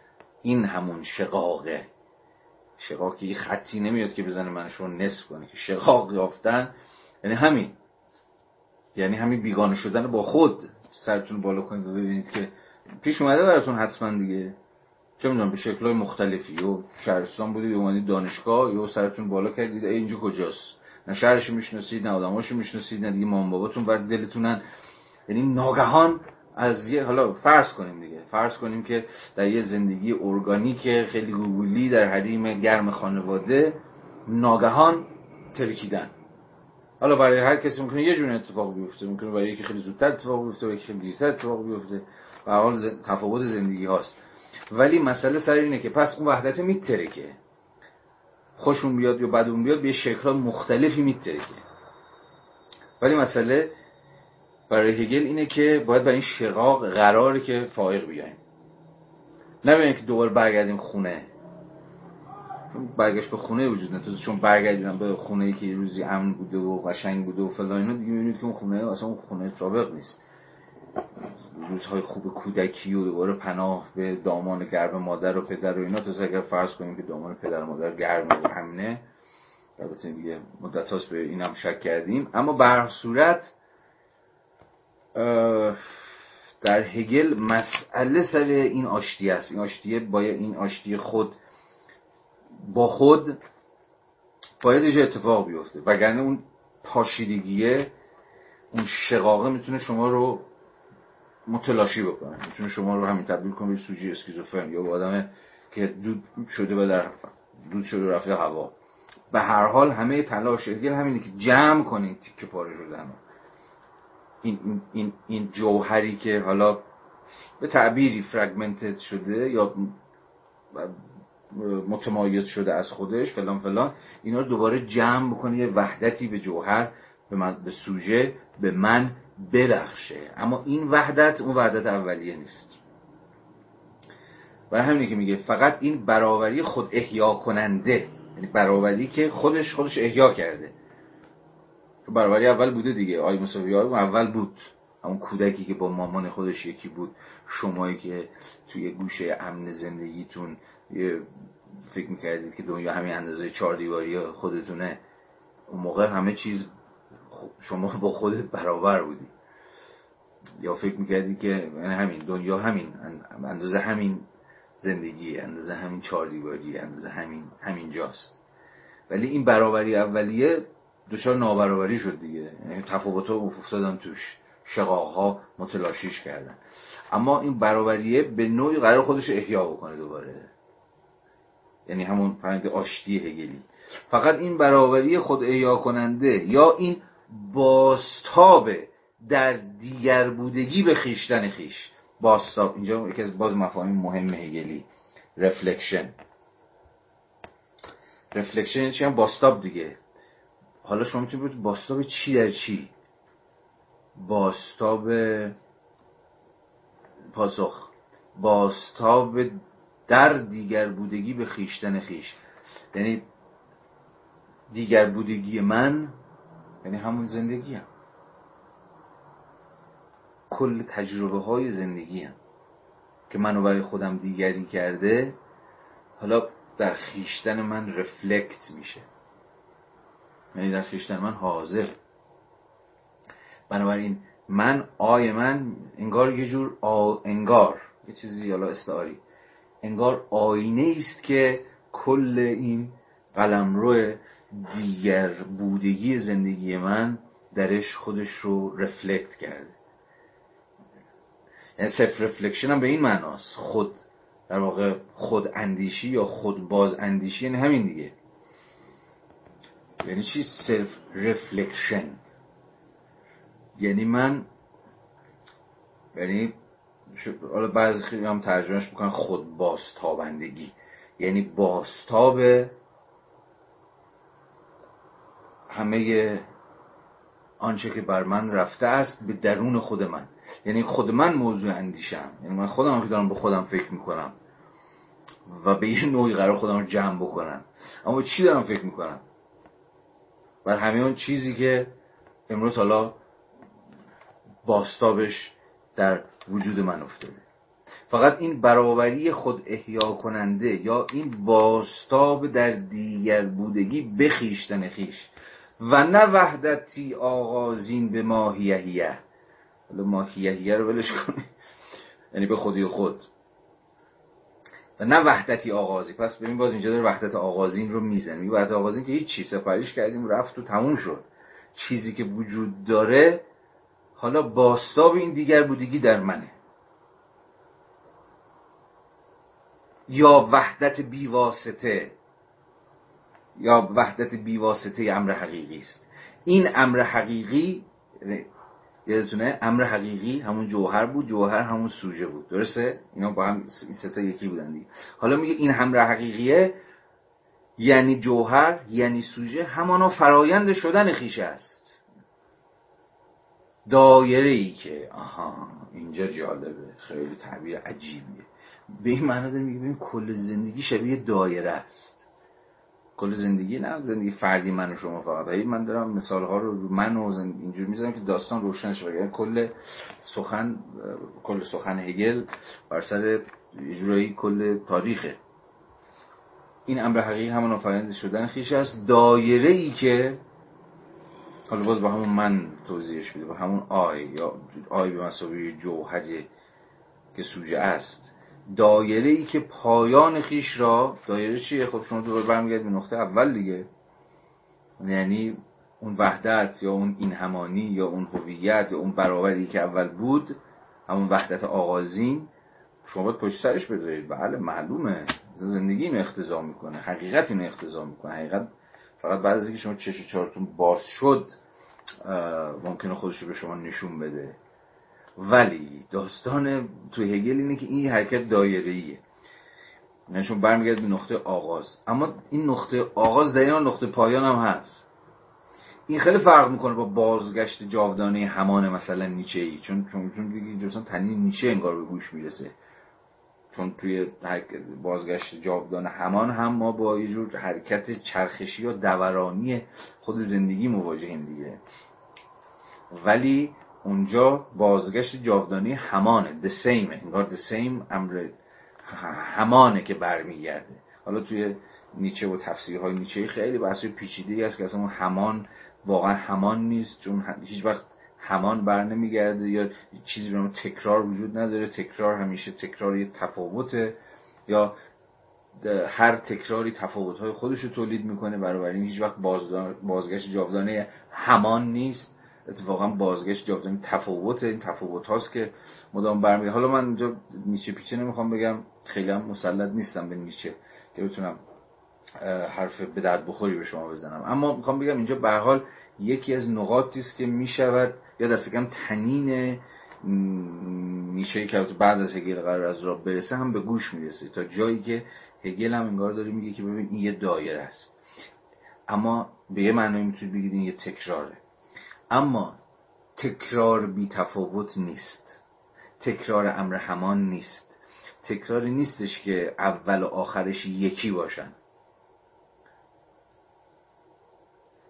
دایره‌ای که پایان خیش را به منزله غایت خیش پیشفرض می‌گیرد، دایره‌ای که پایان خیش را غایت خیش end